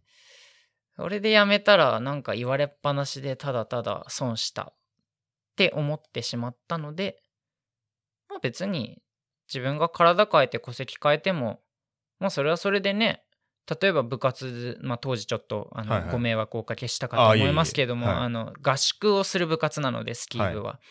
まあそれでね、いろいろ個室対応になったりだとか、いろいろまあ周りとしての配慮も大変だったというのもあり、まあ確かに戸籍を変え、体を変えて戸籍を変えることに意味はあったんですよね、メリットとしてね。うん。まあね、まあ、本当に暮らしが全て楽になる。そうです、そうです。っていうところであの普通に暮らせるというはい。点で、まあ、秋田はね、温泉とかもね、たくさんありますから、そういうところに行ったりとかもしやすくなりますし、確かまあそういう意味では、まあ、いいこともあるだろうと。になるほど。性と、えーなんだろう戸籍が一致している時はその、えーその一致していることの重要性が全然見えてこないけどうん、そうなんですよ。ズレが出てくると、えーすごくそこの戸籍の一致していることの重要性が見えてきておやおやおやとなって、うん。まあ確かに今のままで不便なのは間違いない。はい。だから別にその体を変えたいという意思は元からなかったけれどもまあ大学もそう言ってるし変えてもいいんじゃないかなっていうところで治療を始めなるほどたわけですね。じゃあまあある程度やっぱその必要性っていうのが大きいところなんですかね。そうですねまあうんなんまあ医学部を続けるかつ生きていくために必要だったからうんっていう感じですよね。消極的的理由ですねどうしても。その同じような、えーその性転換を受ける方ってまあコミュニティというか、まあある程度知り合いとかいらっしゃると思うんですけど、そういう人たちってどういうバックグラウンドなんですかね？まあもちろんいろんな方いらっしゃると思いますけど、まあでも、うーん、よく言われる性別違和像みたいなものは、はいはいはい。幼少期から自分の体が大嫌いで、はい。例えばその男性の外性器を傷つけて取ろうとしたりだとか確かに。その体に対する剣をもう剣を、むしろと他になりたいってよりも剣を感そうですそうですはいはい。っていうようなものが非常に強く出るパターンの人はいはいはい。が、まあ教科書的に一番よく言われるところかなはい。といううところはありますね。なるほど。でその場合だったらもうその大学だがどうとかそういう以前の問題として自分がもう自分体に耐えられないからはい。手術して、まあ、戸籍を変えるなり、まあ、手術しても戸籍変えないっていう選択肢もなくはないですけれども、うんうんまあ少なくとも手術するという選択肢になるわけですね。うんなるほど。まあ、だからそういう意味ではいろんな人がいると思いますね。理由はやっぱいろいろありそうですね。そう考える。まあ私自身だってね見てもらってれば分かる通りというか多分聞いてくださってる人もさっきの趣味の話で分かる通り結構一般的に言えばという、まあ、注釈付きではありますけど男性が好みそうな趣味をしていたりだとか、そういう意味ではね別に自分自身が100%女性今でも女性だとは思っていないしうん。もうなんかそういうまあいいいうんまあ旧来の価値観でいうところの女らしい可愛らしいみんなに愛されるようなって言えばいいんですかね、うんうんうんあの可愛がられるような感じの女性になりたいわけではないんですよね。うんうんうん。まあどちらかといえばかっこいいって言われるのは全然嬉しいしはいはいはい。まあなんでしょうね最近言われて嬉しかった褒め言葉だと凛としているとかね。あまあなんかそういう方向性でいくとすると別にその性別ってあんまり関係なくあ。てそうですね。うん まあ男性か女性かって言われると男性って言われるのが苦しいからじゃあ女性だっていうところで女性ではありますけどまあかといってね別にその自分が100%の女性だという意識はないのではい。そうするとやっぱりそういう点でも人によってどのぐらいそれを思っているかとかも一人一人全部違うわけですよね。うんうんなるほど。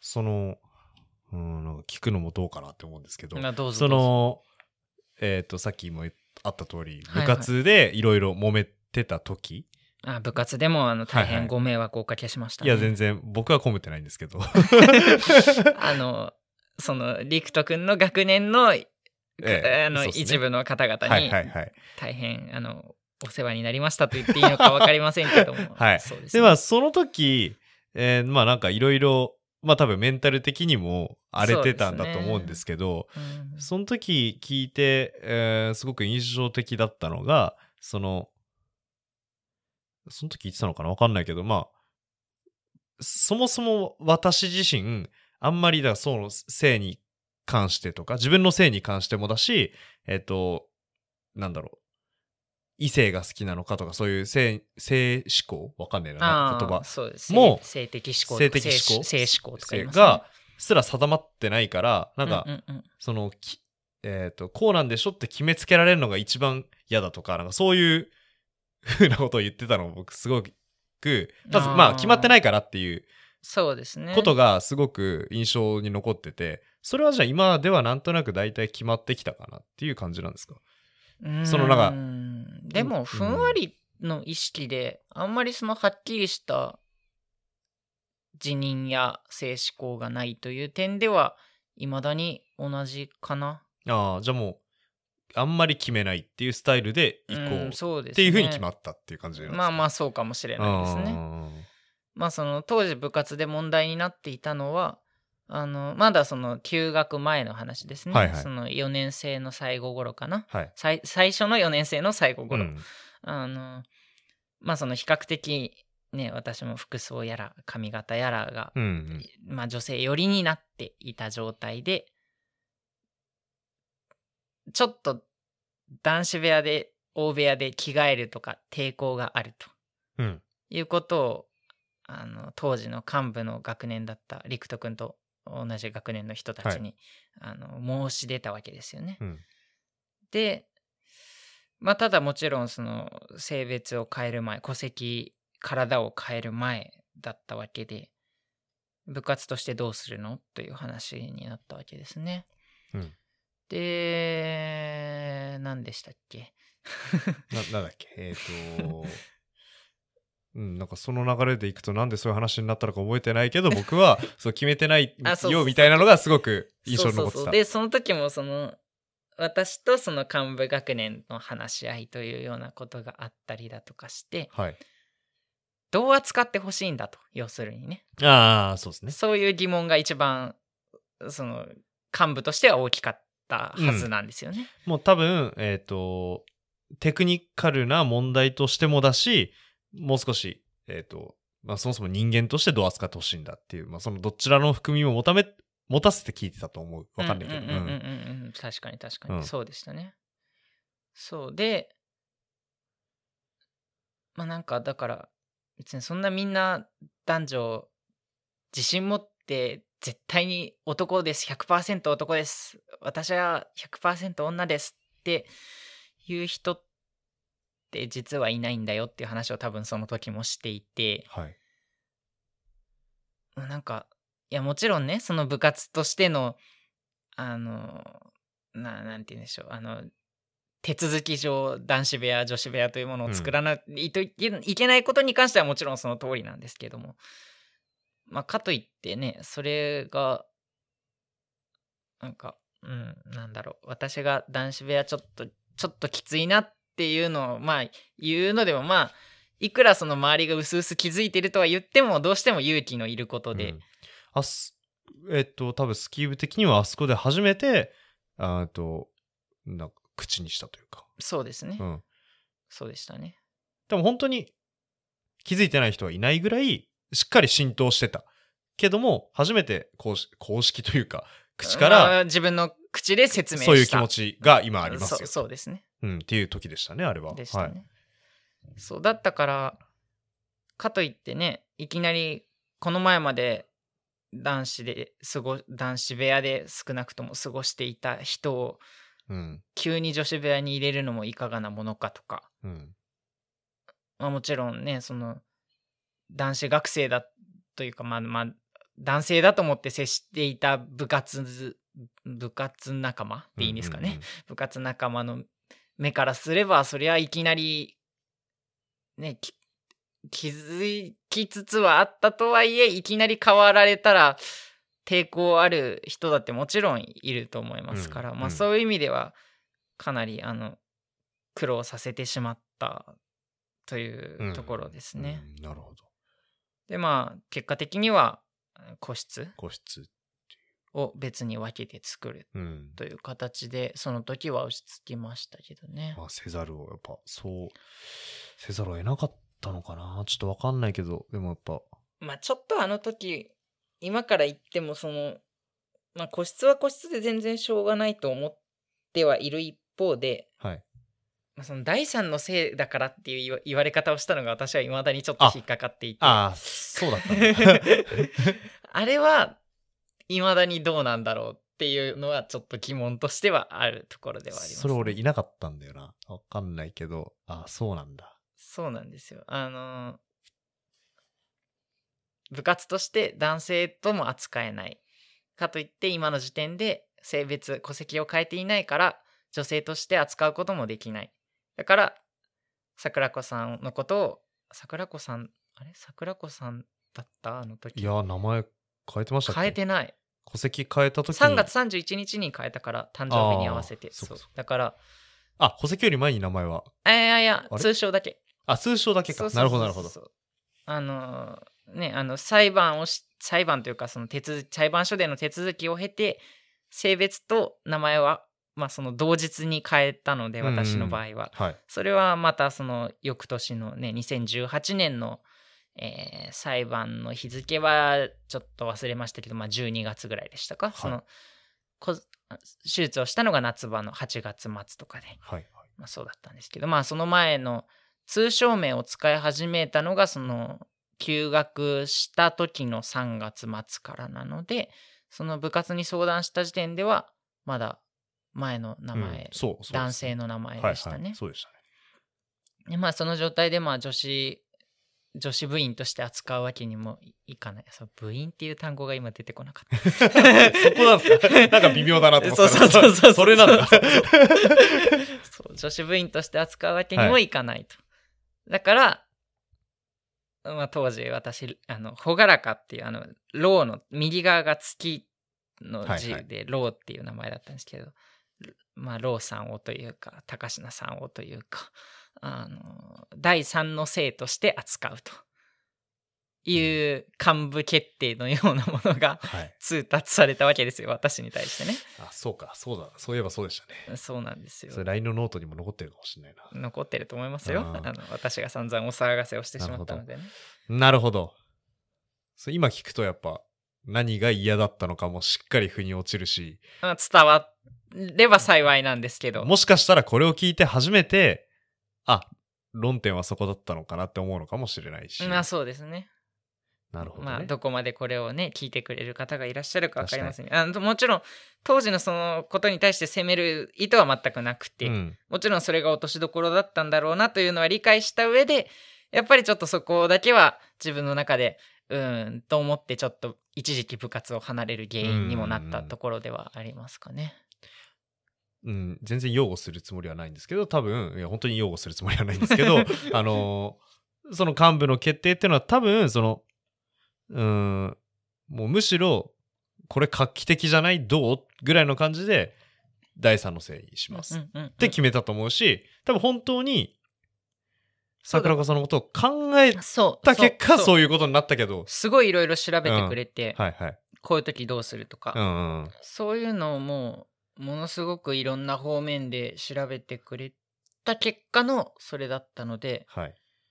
まあまあまあまあそうなんだろうなというような、うん まあそれ以上は何も言えないかなといううんところでしたね。まあ、なんかガイドラインとか読んだとか言ってたけども、それに従っていくとそうなるのは仕方ないのかもしれないけど、やっぱりそれはちょっと、まあ、わかんない。今、第三のせいっていう言葉だけ聞くと、うわ、重って思うんですよね、すごく。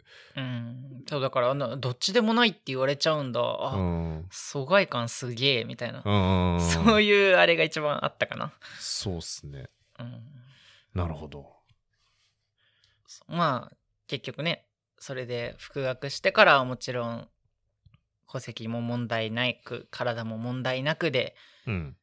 あのまあまあ内心どう思ってるのかは置いといてまあ女子部員の人もねあの、うん。同じ部屋で仲良くやっていただいてあの非常に今はもちろん居心地がよくいまだに部活はうん。続けられてるわけで、あのそこは大変感謝してますね皆さんにね。ってやる、なると、やっぱりその戸籍の、と性別、あの、まあそう一致っていうのはやっぱ部活としてもそこが大事にされたんだなっていうところですかねね。その個人的な関係であっても、やっぱそこをベースに考えちゃうところがあるんでしょうね。まあどうしてもその僕抵抗感をどこで線引きをするかというところではいはいはいまあ分かりやすいというところなんじゃないですかね。まあ正直言ってしまえば自分も、うーん、抵抗感がないわけではない。もちろんうんね。うんうん今まで、その抵抗感っていうのは別に、今までいなかったからっていうだけなんですけど、ただ見たことがなかったからっていうだけなんですけど、うんただその抵抗感を持ってること自体も、ちょっと俺的には嫌なんですよ。だってうんまあまあまあまあまあ。ゃ変じゃないですか。うん。だけどやっぱり抵抗感があるのはどうしても否めなくて、やっぱりそこで性別まで変えましたってなった時に、うん、少し抵抗感が薄れた感じは、やっぱどうしてもあったかな。なるほどねなんか、うんうんただんじゃあ逆にそれ変えたことによって何のち、何が変わったのって言われたら何も変わってないし、うん、その戸籍に圧倒的信頼を俺は置いてるわけじゃないのに、なんで変わったのって言われたら分かんないけど、やっぱなんか、あるんでしょうね。そうね。どこか、うん多分多数がそこに重きを置いてるというか、そうね。そういう気持ちが。うんまあそれは今でもそうだけどまあ仕方のないことって言っていいのかは置いといてまあ今ね2021年ですか？の日本社会においてそれはまあこちらとしても譲るべき部分うん。なのかなって思ってしまって、まあうん。当時も思っていて。まあそれも結局その手術を受ける決断につながった部分ではありますね。どうしてもそのプライベートな部分でも周りからそう思われると。でまあ大学からもそう。なまあだったらもうしょうがないじゃんっていううんところですね。うーん、なるほど。うん、なるほどって感じだな。だいぶ重くなってきちゃった、ね。いやいやいや、全然お僕的には重くないんですけど。ああよよかった。それはよかったけどね。うん。あの聞いてる方まあ、がどうか。だいや、いや、大体、なんかこう、こうなのかなーってこう、まあ、正直今日の今日まで、しっかりとどういう気持ちで、この時はこういう気持ちだったっていうのは聞けてなかったので、まあ確かにここまでね、ゆっくり。その話について喋らなかったからね。はいはいはい。だし、やっぱみんないると、どうしてもみうんなその話題を避けようと、なんとなく。そう、なんかね、それが本当に申し訳なくてね、気使わせてしまうんだよね。うん。なんだろう、なんか、特に自分自身が医学生だからっていうのもあるかもしれないけど、なんか聞かれること自体には全く抵抗がなくて、はいはいはい。全然聞いてくれれば全て答えるっていうつもりでうんいるんだけど、まあどうしても、まあね、もちろんね、触れにくいっていうのはすごいわかるから、はい。まあしょうがないのかな。まあ、大体こう、あ、僕の考え、こう考えてんのかなってのを想像してたのと、こう、まあ近くて、まあ、同じではないけど、まあうんううんうんん。近くて、あよかったかなって、よかったかなって、うん、思ったっていうのはありますけど、まあみんなどう考えてたのかなっていうのはね、まあ特に、これ聞いてるかもしれないけど、同じスキー部の人的には、的にも多分今気になって聞いてて、そうだね、うん、これで少しまた、な、なんだろうな、ちょっと伝われば。伝われば、うん、まあ多分接し方はあんま変わんないんだろうけど、まあまあね、もう、もう、もう変わりようがない。変わりようないだろうけど、でもまあ気持ち的に多分どっかブレーキみたいなのみんなかけてる気がする。それが少し、し取れればなとうんそれはありいうがたいね。気持ちが。で、多分この話は俺しか聞けないかなと思って、ありがとうございます。やってみようかなっていうのもあった。うん。っていうのもあるんですけど、うん。で、まだまだこの辺に関しては聞きたいなと思うけど、あと何聞こうかな。さっき言ってた、あの性自認、性的思考の話？ああ、そうですね。その、まあ、一般論になり一ますけど、ね。般、そう、一般論な、一般論でくくるのもどうかと思うけど、まあまあまうん、そのジャンルっていうのかななんていうんだあ。ろう。まあそうね。あの、大体多分、最近だったら誰でもおそらく知っている単語として LGBT だとか LGBTQ とか、まあはいいろいろ、まあじゃあ、これ、表記売れはあるにしても。ここからはじゃああれにしましょうかね。えっ、と、今からでも遅くない LGBTQ 基礎知識講座。ということでいいですかね。じゃあそういうことでちょっと今更人に聞くのは恥ずかしいけども、あんまりピンときてない。ちょっとはっきりさせておきたいな。まあまあまあみたいな人に、うん、聞いていただければなと。そうですね。はい。あのまあ私がそれをうまく説明できるかどうかは分かりませんけど、はいはい。まあその LGBT とか LGBTQ とか言われているものがあって、はいまあそのまあ主にその最初の LGBT というものを最初に説明すると、えっ、とそれぞれの頭文字でレズビアン、えーゲイ、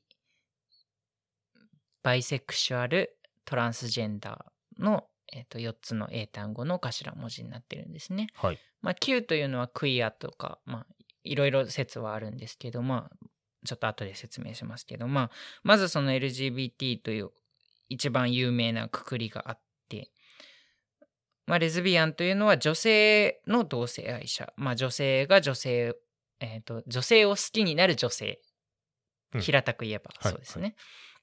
で、ゲイは、えーと男性を好きになる男性。で、バイセクシュアルっていうのは、えっ、と、両性、女性も男性も好きになる、えっ、と、女性でも男性でもいいんですけど、あの、両性を好きになる人。うん。で、トランスジェンダーというの、トランスジェンダーは私のように、えっ、と、男性から女性だったりだとか、女性から男性だったりとか、えっ、と、性別を変えて生きる人。うんのことを指しますね。はいで、それだけには当てはまらない人ももちろんいて、えー自分自身の性別に関してその特に決めないといううん形だったりだとか、まだ疑問に、うん。まあ、結論が出ていないとかあとまあその誰を好きになるかに関してもわからないっていうのもあればえっ、とその両性以上に広い範囲全全ての性全性愛とか、あえー、とっていうのはその男性でも女性でもないという人も好きになるとか、まあ、うんそういう細かいことを言えば分類はキリがなくなってくるわけですけど、まあ大きく言えばそのような形で分類があると。うん。で、まあ私の話をすれば、その今トランスジェンダーって言いましたけれども、まあ先ほどちょっと話があった通り、じゃあ、え、す恋愛対象は？って聞かれると、私自身どうしても答えに窮してしまう部分があって、うーん、女性とお付き合いさせていただいてたことが今まではあるんですね。はい。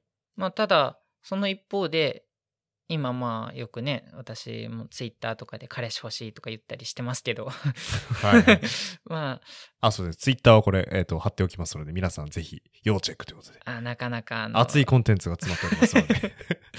あの見苦しかったらあのブロックしていただいて まあまあツイッターねよく私やってますけど、はいあのまあまあそう彼氏欲しいと言いつつもまあみたいなところがあり、はいはいまあ、はい。っていうのはその彼氏っていうものその男性とお付き合いしてみたいっていう感情は今あるんですね。うーん。まあ、ただだからといって本当に男性とお付き合いできるかって未だに自信がなくてお付き合いしたことないんですけども、はいはいはい。うーんやってみないと分かんないみたいなところが正直ありますね。っていうのはそのなんで女性と今までお付き合いしてたかっていうとどうしても多分自分の中でその一般的男性像を演じようとしたと言ったらちょっとなんか抵抗がありつつもみたいに思うかもしれないですけどあの無意識的にどうしてもそうしてしまった部分は多分あると今では思っていて、うん。まあ男の子なんだから女の子と付き合うでしょというまあ非常に今考えれば偏見ですけれどもも、まあ自分の中でもどうしても多分そういうところはあったのかな、うんというところで女性とお付き合いしてまあもちろんねそれぞれ今までお付き合いしてた方あのもちろん好きだったし仲良くしてっていう普通のお付き合いをしてましたね。はいはい。まあ、ただ一方でその自分が性別を変わるに従ってまあその変わるっていう言い方が適切かどうかはわからないですけどまあ少なくとも外見上変わるに従ってうーん男性ともお付き合いしてみたいというような感情が出てきたんですうね。んまあそれがその今言ったように抑圧された潜在意識だったのかそれともホルモン剤による影響っていうのも。考えられるんですね。へえ。そうなんです。あのこれ不思議なところで、はいはい。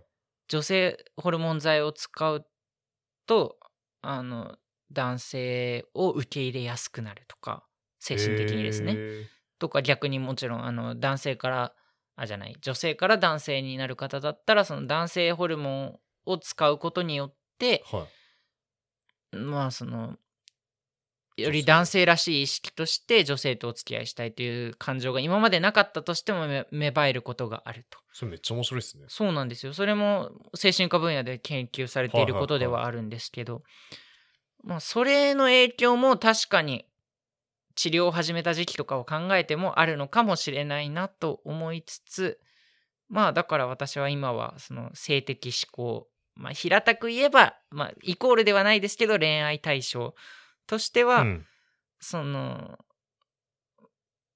まあ女性はお付き合いしたことあるよと、うん男性はまだわかんないよとうん。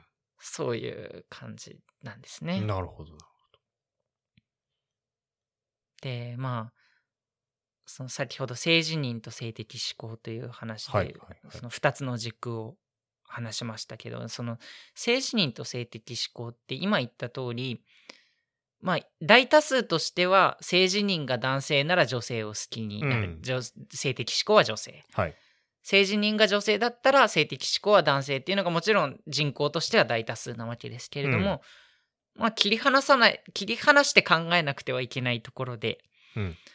もう先ほど言った通りその女性で女性を好きになるレズビアン女性で男性も女性に好きになるバイセクシュアル、うん。逆にまあもちろん男性から女性男性を好きになるバイセクシュアルもいらっしゃいますしまあ、それでだけではないという話をした通りその性自認がどれだったとしても性的指向はそれぞれ多様にあるわけですね。だからそういう意味ではその男性だから女性を好きになるんでしょっていうようなその型にはまったと言いますかあの、まあ、昔ながらの価値観でいうところの男らしい普通の男。うん。女。っていうようなもので今は考えないという価値観になってきている。うん。っていうのがその LGBT、LGBTQ といったものの考え方ですね。LGBT のうちの、えーじゃあ LGB に関してはその性的思考に関するタームで、えっ、と T が、えートランスジェンダーなので性自認に関する単語ということで、はい。あのそれも不思議なことですよね。なんか4つ同列のように扱っていながら 実はそのうん。3つと1つで全然違う概念の話をしていて。はい。で、そこでちょっと発展系だと思うんですけど、えっ、と、トランスジェンダー、まず性的人に関しては、えっ、と、例えば、えっ、と、なんだろう、なんていうの、元の遺伝子的にか、うん。遺伝子的に生物学的生物学的に、生物学的に男性。うん。うんで、えっ、と、そこから女性になりました。うん。そこで、えー女性を、えー性的指向として持っています。うん。それはレズビアン。そうですね。トランスジェンダーでありかつかつ、かつあトランスジェンダーレズビアン。でかつレズビアン。っそうですね。ていう、えっ、と、まあ、枠組みというか、そういうことになります、ね、になるってことですね。なかなか。だから私の場合だったら、その MTF という表現をするんですけれども、えーと T の中のジャンルわけですよね、それは。そうです MTF。えっ、と、はい。メール to female 男性から女性という意味ではい MTF という略称を使うんですが、えっ、と MTF のトランスジェンダーでありかつ、えーバイセクシャルなのではないかという疑いというか。まあ Q があれば Q なのかなっていう感じまあですかね。そうですねんっていうような感じのあのまあもちろんその当てはめるのが適切かどうかは置いといて そうそうまあですね説明をするとすればそういうことになりますね。確かに確かに。うん。説明としてよくその LGBT っていうのはまあ、わかりやすいから、そうです。軸が2つあってう、ん、2つ用意することですごく、まあ、大体の人がそこに当てはめやすいから、多分使われてる単語ということだけど、その実際じゃあその枠の中に当てはめられてる人っていうのはその枠を意識してるんですかね。枠があることで意識しちゃうのかな。どうどういううんまあその枠に対してどう思ってるっていうか。私自身もそうですけど、やっぱりこうしてその自分自身は何なのかって聞かれた時に、はい。あくまでも説明する手段でしかなくてでしかないですよね。うん、あ LGBT の人なんだみたいなそういう排他的ななんて言うんでしょう分類として扱われてしまうといや別にあなた方と何も変わらないただの人間ですけどっていうところなんですよね。いやそこなんですよね。そこめちゃくちゃ難しいなと思うんですけど。そうなんです。で最近新たな概念が出てきたんですよ。はい、それがソギとか、まあ、日本語の発音はソジとかソギとかいろいろ言われてますけど、まあ、えっ、と、SOGI ですね。という概念が新たに今、新たにでもないですけど、まあ、何年か前からはい。言われ始めて、だんだん浸透しつつあるというところで、それは、えっ、と、英語で言えば、えーすいません、カンペを見ますけれども、調べ出したなと思って。そうそうそうめっちゃ前から調べ出してた。あ、ちょっと怪しいなと思って ちょっと調べちゃった。えっと、Sexual Orientation and Gender Identity なので、えっ、と、まあ、先ほど言った、その、性的思考と性自認というものをただ単にそのまま並べたはいはいはい。単語なわけですね。そのはい Sexual あ聞いたことある Orientation っていうのが性的思考。はい。で、Gender Identity が性自認なので、はいそれをつなげたた単語なんですけれど、それって、どう概念が新たなそのところに昇華したというか、うん。あの LGBT から何が変わったかというと、あの LGBT はそうやってその性いわゆる性的マイノリティと言われる人々を分類して押し込めるうん。と言ってしまえばいいのかな。はいはいはいあの LGBT 以外の人と LGBT というふうに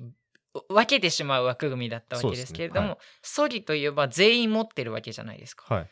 例えばリクト君だったら、うん、性自認は男性で。すよね。はい。で性的指向は女性ですよね。はいあのこれちょっとあの私自身が決めつけるように言うのはちょっとそれもそれで問題なんでたすけどね。まあまあ、はいはい本人が言っているということであの勘弁していただきたいんですがまあ、はいそういうものを持ってるわけじゃないですか。で、それに対して私は先ほど言ったように、政治人は、まあ一応女性。はい。で、まあもちろんもともと男性だったけれども、今の政治人は女性で、かつ、えー、と性的指向としては、まあ、女性と男性かもしれないぐらいの感じ。っていうふうに考えたら、誰もがそれは等しく持っているもの。うんうん。もちろん、持っているという表現はしましたけれども、えー、と誰も好きにならないっていうパターンもありますよね。うんあのまあ、そもそも性愛という感情を持たない人もいますし、まあ、もちろんそれは人それぞれなんですけれども、まあ、持たないというのも一つの形として考えればそれぞれにあるもの。うんうん。なので全員が平等に考えられるわけですね。うん。そうですね。そうするとその性的マイノリティという存在自体がなくなると。はいはいはい。んが一番全ての人が平等に考えられて居心地がいいのではないかというのが今最もうん熱いところというか、まああ、熱いんだ。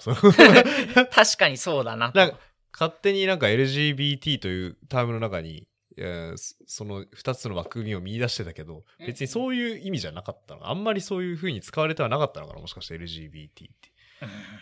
まあでも LGBT っていう単語がそうやって LGB と T をまとめちゃったああたりから考そうまとめてるえ時点でそうね。うん。そういう時点であんまりよく考えてないで作ったんだろうなっていうのは思ってしまうところですね。まあそこの LGBT の中に、まあ、まあアルファベット何になるか分かんないけど、うん、男性が男性を好きで、女性が女性を好きでっていう枠があれば、まあ同じこと。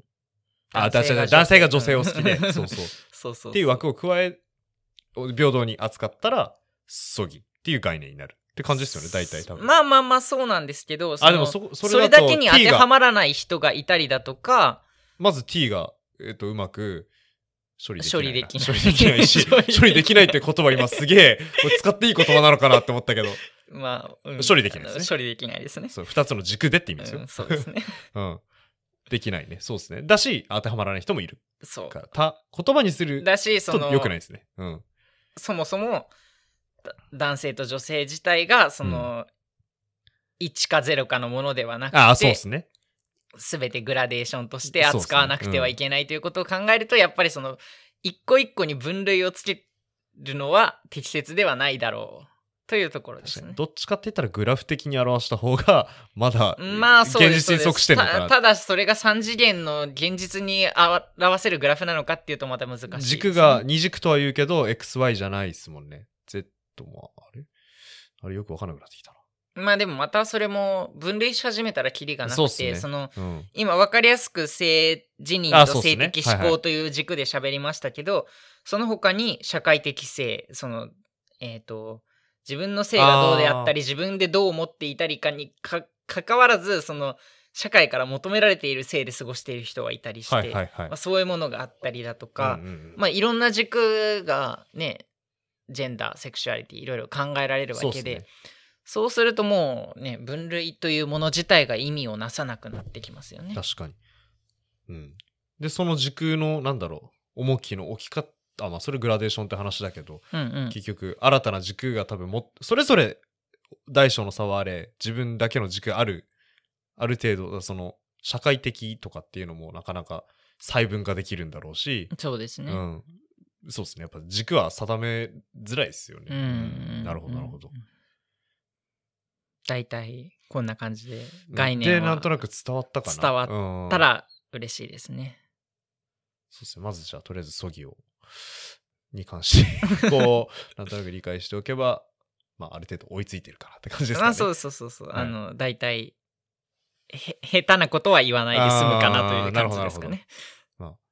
まずそれも大事ですからね。そうそうそう。あのまず理解するのももちろん大事だけど、まず下手を打たないっていうのも大事うんだと思う、本当に。だってその私自身こんな説明できるほど理解してっていうのは自分がそうだって分かってから治療を始めたりいろいろするにあたってどうしたって調べるし、うん。医学部生としても興味あるところだし、うん、とかね。まあうんそういう意味でねやってやっと高校にたどり着いてるわけではい。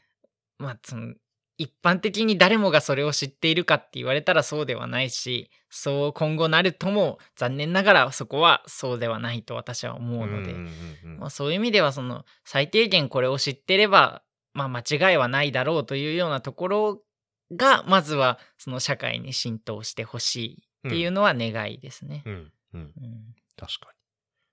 それは本当にそう思いますね。うんうんっていう感じでしょうかね。LGBT 講座、皆様いかがだったでしょうか？っていう感じで、まあ今日話そうかなと思っていたのは、そんなところですかね。あと、ねあとなんか話し足りないこととかありますか？あれ、これ言い忘れたとか。なんかあるかな？あと何かあるかな。もうこう部屋を見渡すとなんかいろいろコンテンツがありすぎて、こう、どっから突っ込めばいいのかなと。そう、あの、私の部屋に来ていただいて、これはい収録してるんですね。中でっかいミキサーが置いてあって。ミキサーってあれですよ、料理のじゃなくて、そうっすねあ。のオーディオミキサ料理ーです、ね。のもあるだろうけど。料理のもハンドミキサーがありますね。僕の今、背中にはロマネコンティの空き瓶が置いてあって、うん緊張感があるんですけど、空き瓶なのに。空き瓶でもあれ値段つきますよね、多分。なんかね、ヤフオクとか流れてるの見るけどね。うんついちゃうから。ロマネコンティの隣にドンペリがあってみたいなわけわかんない部屋ですけどね。で、これ今飲んでるのが、あ、えーそうそう今日は珍しくビールじゃなくて、えー、ジェネピーという、ジェネピえー薬草のリキュールあジェネピーのグラスじゃんこれそうなんですよ。それ、その瓶のつー。いているグラスで、へーフランスの薬草リキュールですね。めちゃくちゃ美味しいですね。そうなんですよ。あの、結構甘みはあって、うん飲みやすくて。近い味なんだ。コカレロに近いっていう、系統としては似てるけど、でもあんな甘くない、くどくない。よりはすっきり。ううんん。けど度数は高い。度数は高い。40度ありますからね。うんこれごくごく飲んじゃう。飲みやすさでちょっと飲んでるとすぐパタッといくので。うんやばいですね。これ、体にいいのかな。すっきり感が胃に、すっきり。胃にすっきり。うんうんうんうん非常に美味しくいただいていまして。じゃあ、最後のコーナー行きましょうかね。最後のコーナー何でしたっけ、ええ今日の教養コーナー。ということで、えーこのコーナーでは、えっ、と、話していただいている方にとっては当たり前だけれども、僕ですとか、リスナーの皆さんにとっては、えー初めて聞くような、そのワクワクする体験ですとか、まあ本当に何でもいいんですよ。最近見た映画、聞いたもの、うん、最近こんなことしてますとか、えっ、と、僕は体はお尻から洗いますとか、僕は背中痒くなったらこれで書きますとか、何でもいいんですけど、おうなるほど。いや、本当に何でもいいですよ。うんあの、実はその、ええね、あの、収録前にちょっとそういうコーナーがあるということだけは聞いていたんですけれども、はいはいはい。あの何も準備しないで来てしまったので、はい。まあちょっと今考えながら喋りますけど、はいあの、最近ね、ええ。あの、新たな SNS として、クラブハウスというああ、はいはいはい。アプリが、あの、今のところ iOS 限定ですかね。あ、まだ iOS ですかね。枠は結構増えてるけど、うん iOS ですね。多分 iOS ですね。多分うん iOS 限定で、その紹介制の SNS というようはいはいはいなものがありまして、あのー、音声でやり取りをすると言っていいのかな、あの、グループ会話をしているような形の SNS と言えばいいんですかね。そうですね。友達が、えっ、と、いるトークルームは覗き見できる。みたいなのが特徴ですかね。大きな。。そうそうそう。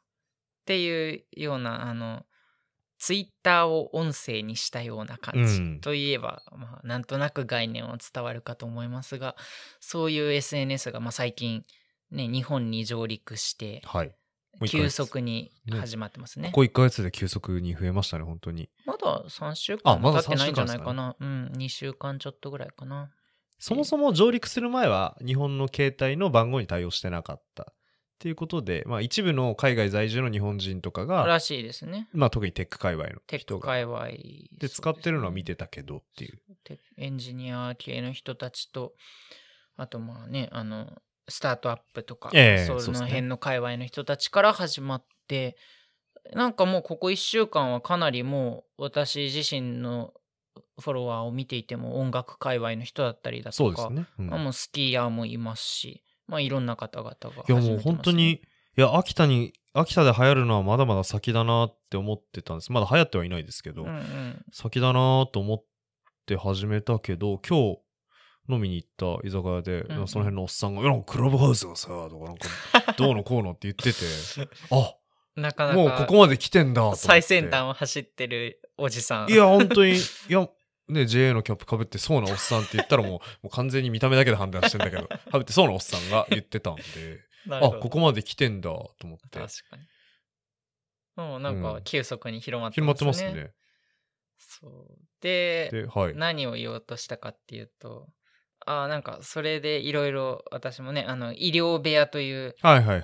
医師の先生方をはじめコメディカルの方々も含み、ええあ。の先生方がいらっしゃったり、患者さんが患者さんの目線で話されたりだとか、まあうんそのまあ大きく医療というものに関して何でも喋る部屋にいたりだとか、はいはい。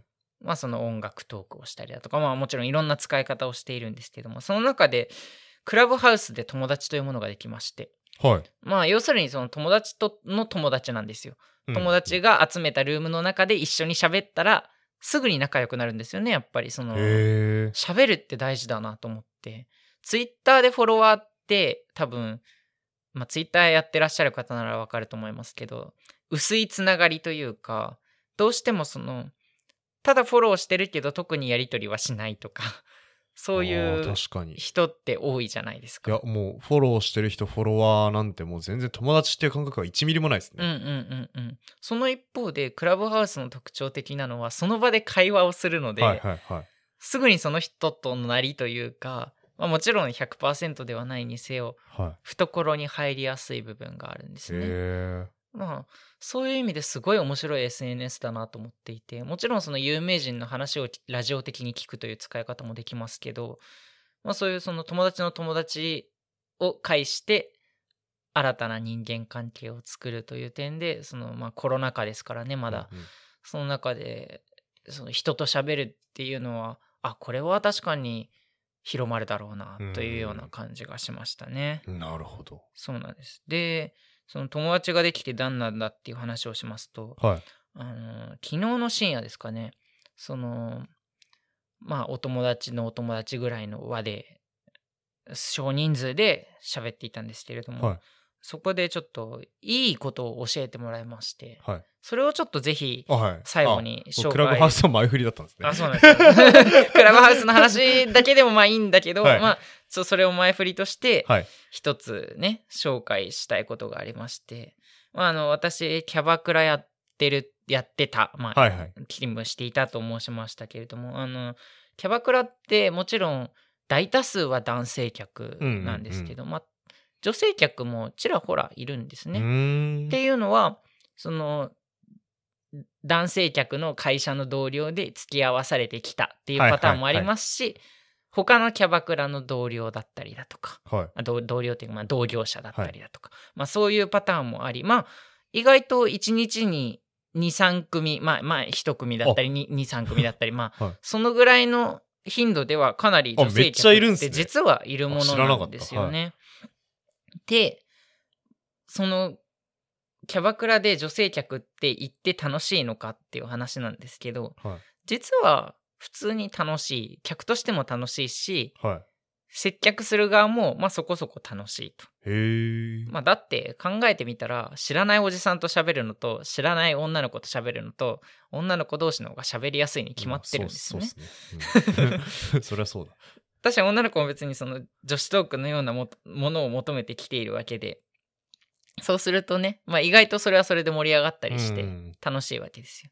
でただ一方で確かに圧倒的男性客を想定しているキャバクラまあガールズバーとかそういう業態の形、お店もそうですけれども、まあ、男性客を想定してシステムを組んでいるわけでうんそうですよね。まあどうしてもその例えば男性客と一緒に女性客がいた場合にどのぐらい突っ込んだ話をしていいのかとか、うんそのお客さん同士の関係性もわからないところから始まりますから、まあちょっと難しいじゃないですけど、はいはいはい。まあ、接客探り探りになってしまう部分はどうしてもあると。でそういう時にどう遊ぶと楽しいかっていう話を昨日クラブハウスでしたんですクよね。ソほどニッチな話ですよね。めちゃくちゃニッチですよ。いやでもこれははい。あのー男性がホストクラブに遊ぶ時も一緒だと思うんですよね。ああ、まあ確かにね。まあそれにも援用できるものとして、通じる通じるまあちょっと聞いていただきたいんですけど、はい。あの、まあ女性がキャバクラやガールズバーに遊びに行くときに、はい。最初に最初に。受付で、女の子が好きなので男性客と同じように接客してくださいと宣言するんです。はいはいはい。宣言することで全力のサービスを受けられる。はい。かつ、女の子側も変に気を使わなくて済むから、ウィンウィンということを昨日、クラブハウスであのお友達のお友達がはいはい教えてくれまして、ああ、なるほどなと思って、うんあの、これさっきのその性的思考の話にもつながるんですけど つ、ながるんですか？はい。あの、本当に別に女性のことが好きな女の子じゃなくてもいいんですよ、別に。はいはいはい。だけど、多分キャバクラ行って楽しめるのって、本当に、その若干の色恋も含みつつ、女の子が営業をかけてくれて、みたいなところを多分楽しむのが一番キャバクラらしい楽しめるポイントだと思うので、うんうんそうですね。そうすると確かにそう宣言しとくのは、あ、面白いなと思って。確かにキャバクラの一番いいところ。そうですね。うん。うん。まあ、あえてその闇には今回は触れませんけれども。いや、うん。まあそのいい楽しみ方をするっていう点では、ああ面白いなと思ってあこう宣言するっていう方法を知っとけばあの普通にキャバクラ普段いももちろん行ったことない女の子は大半だと思いますけれども、まあ楽しめるんじゃないかなと思ってこれはぜひあのこれを聞いてくださっている方々あの男性だったらホストクラブで同じように楽し,、はいんでいただいても結構なんですがあのぜひ試していただきたいなと。思って紹介させていただきました。でもそれって、あの、えっ、と、接しやすさっていうかは解決してるかもしれないけど、えっ、と、またキャバクラのシステム的にお金を落とすっそうですね。ていうところになると、なかなかその、えっ、と、同性の営業を受けて、お金を落としやすいシステムにはなってないと思う。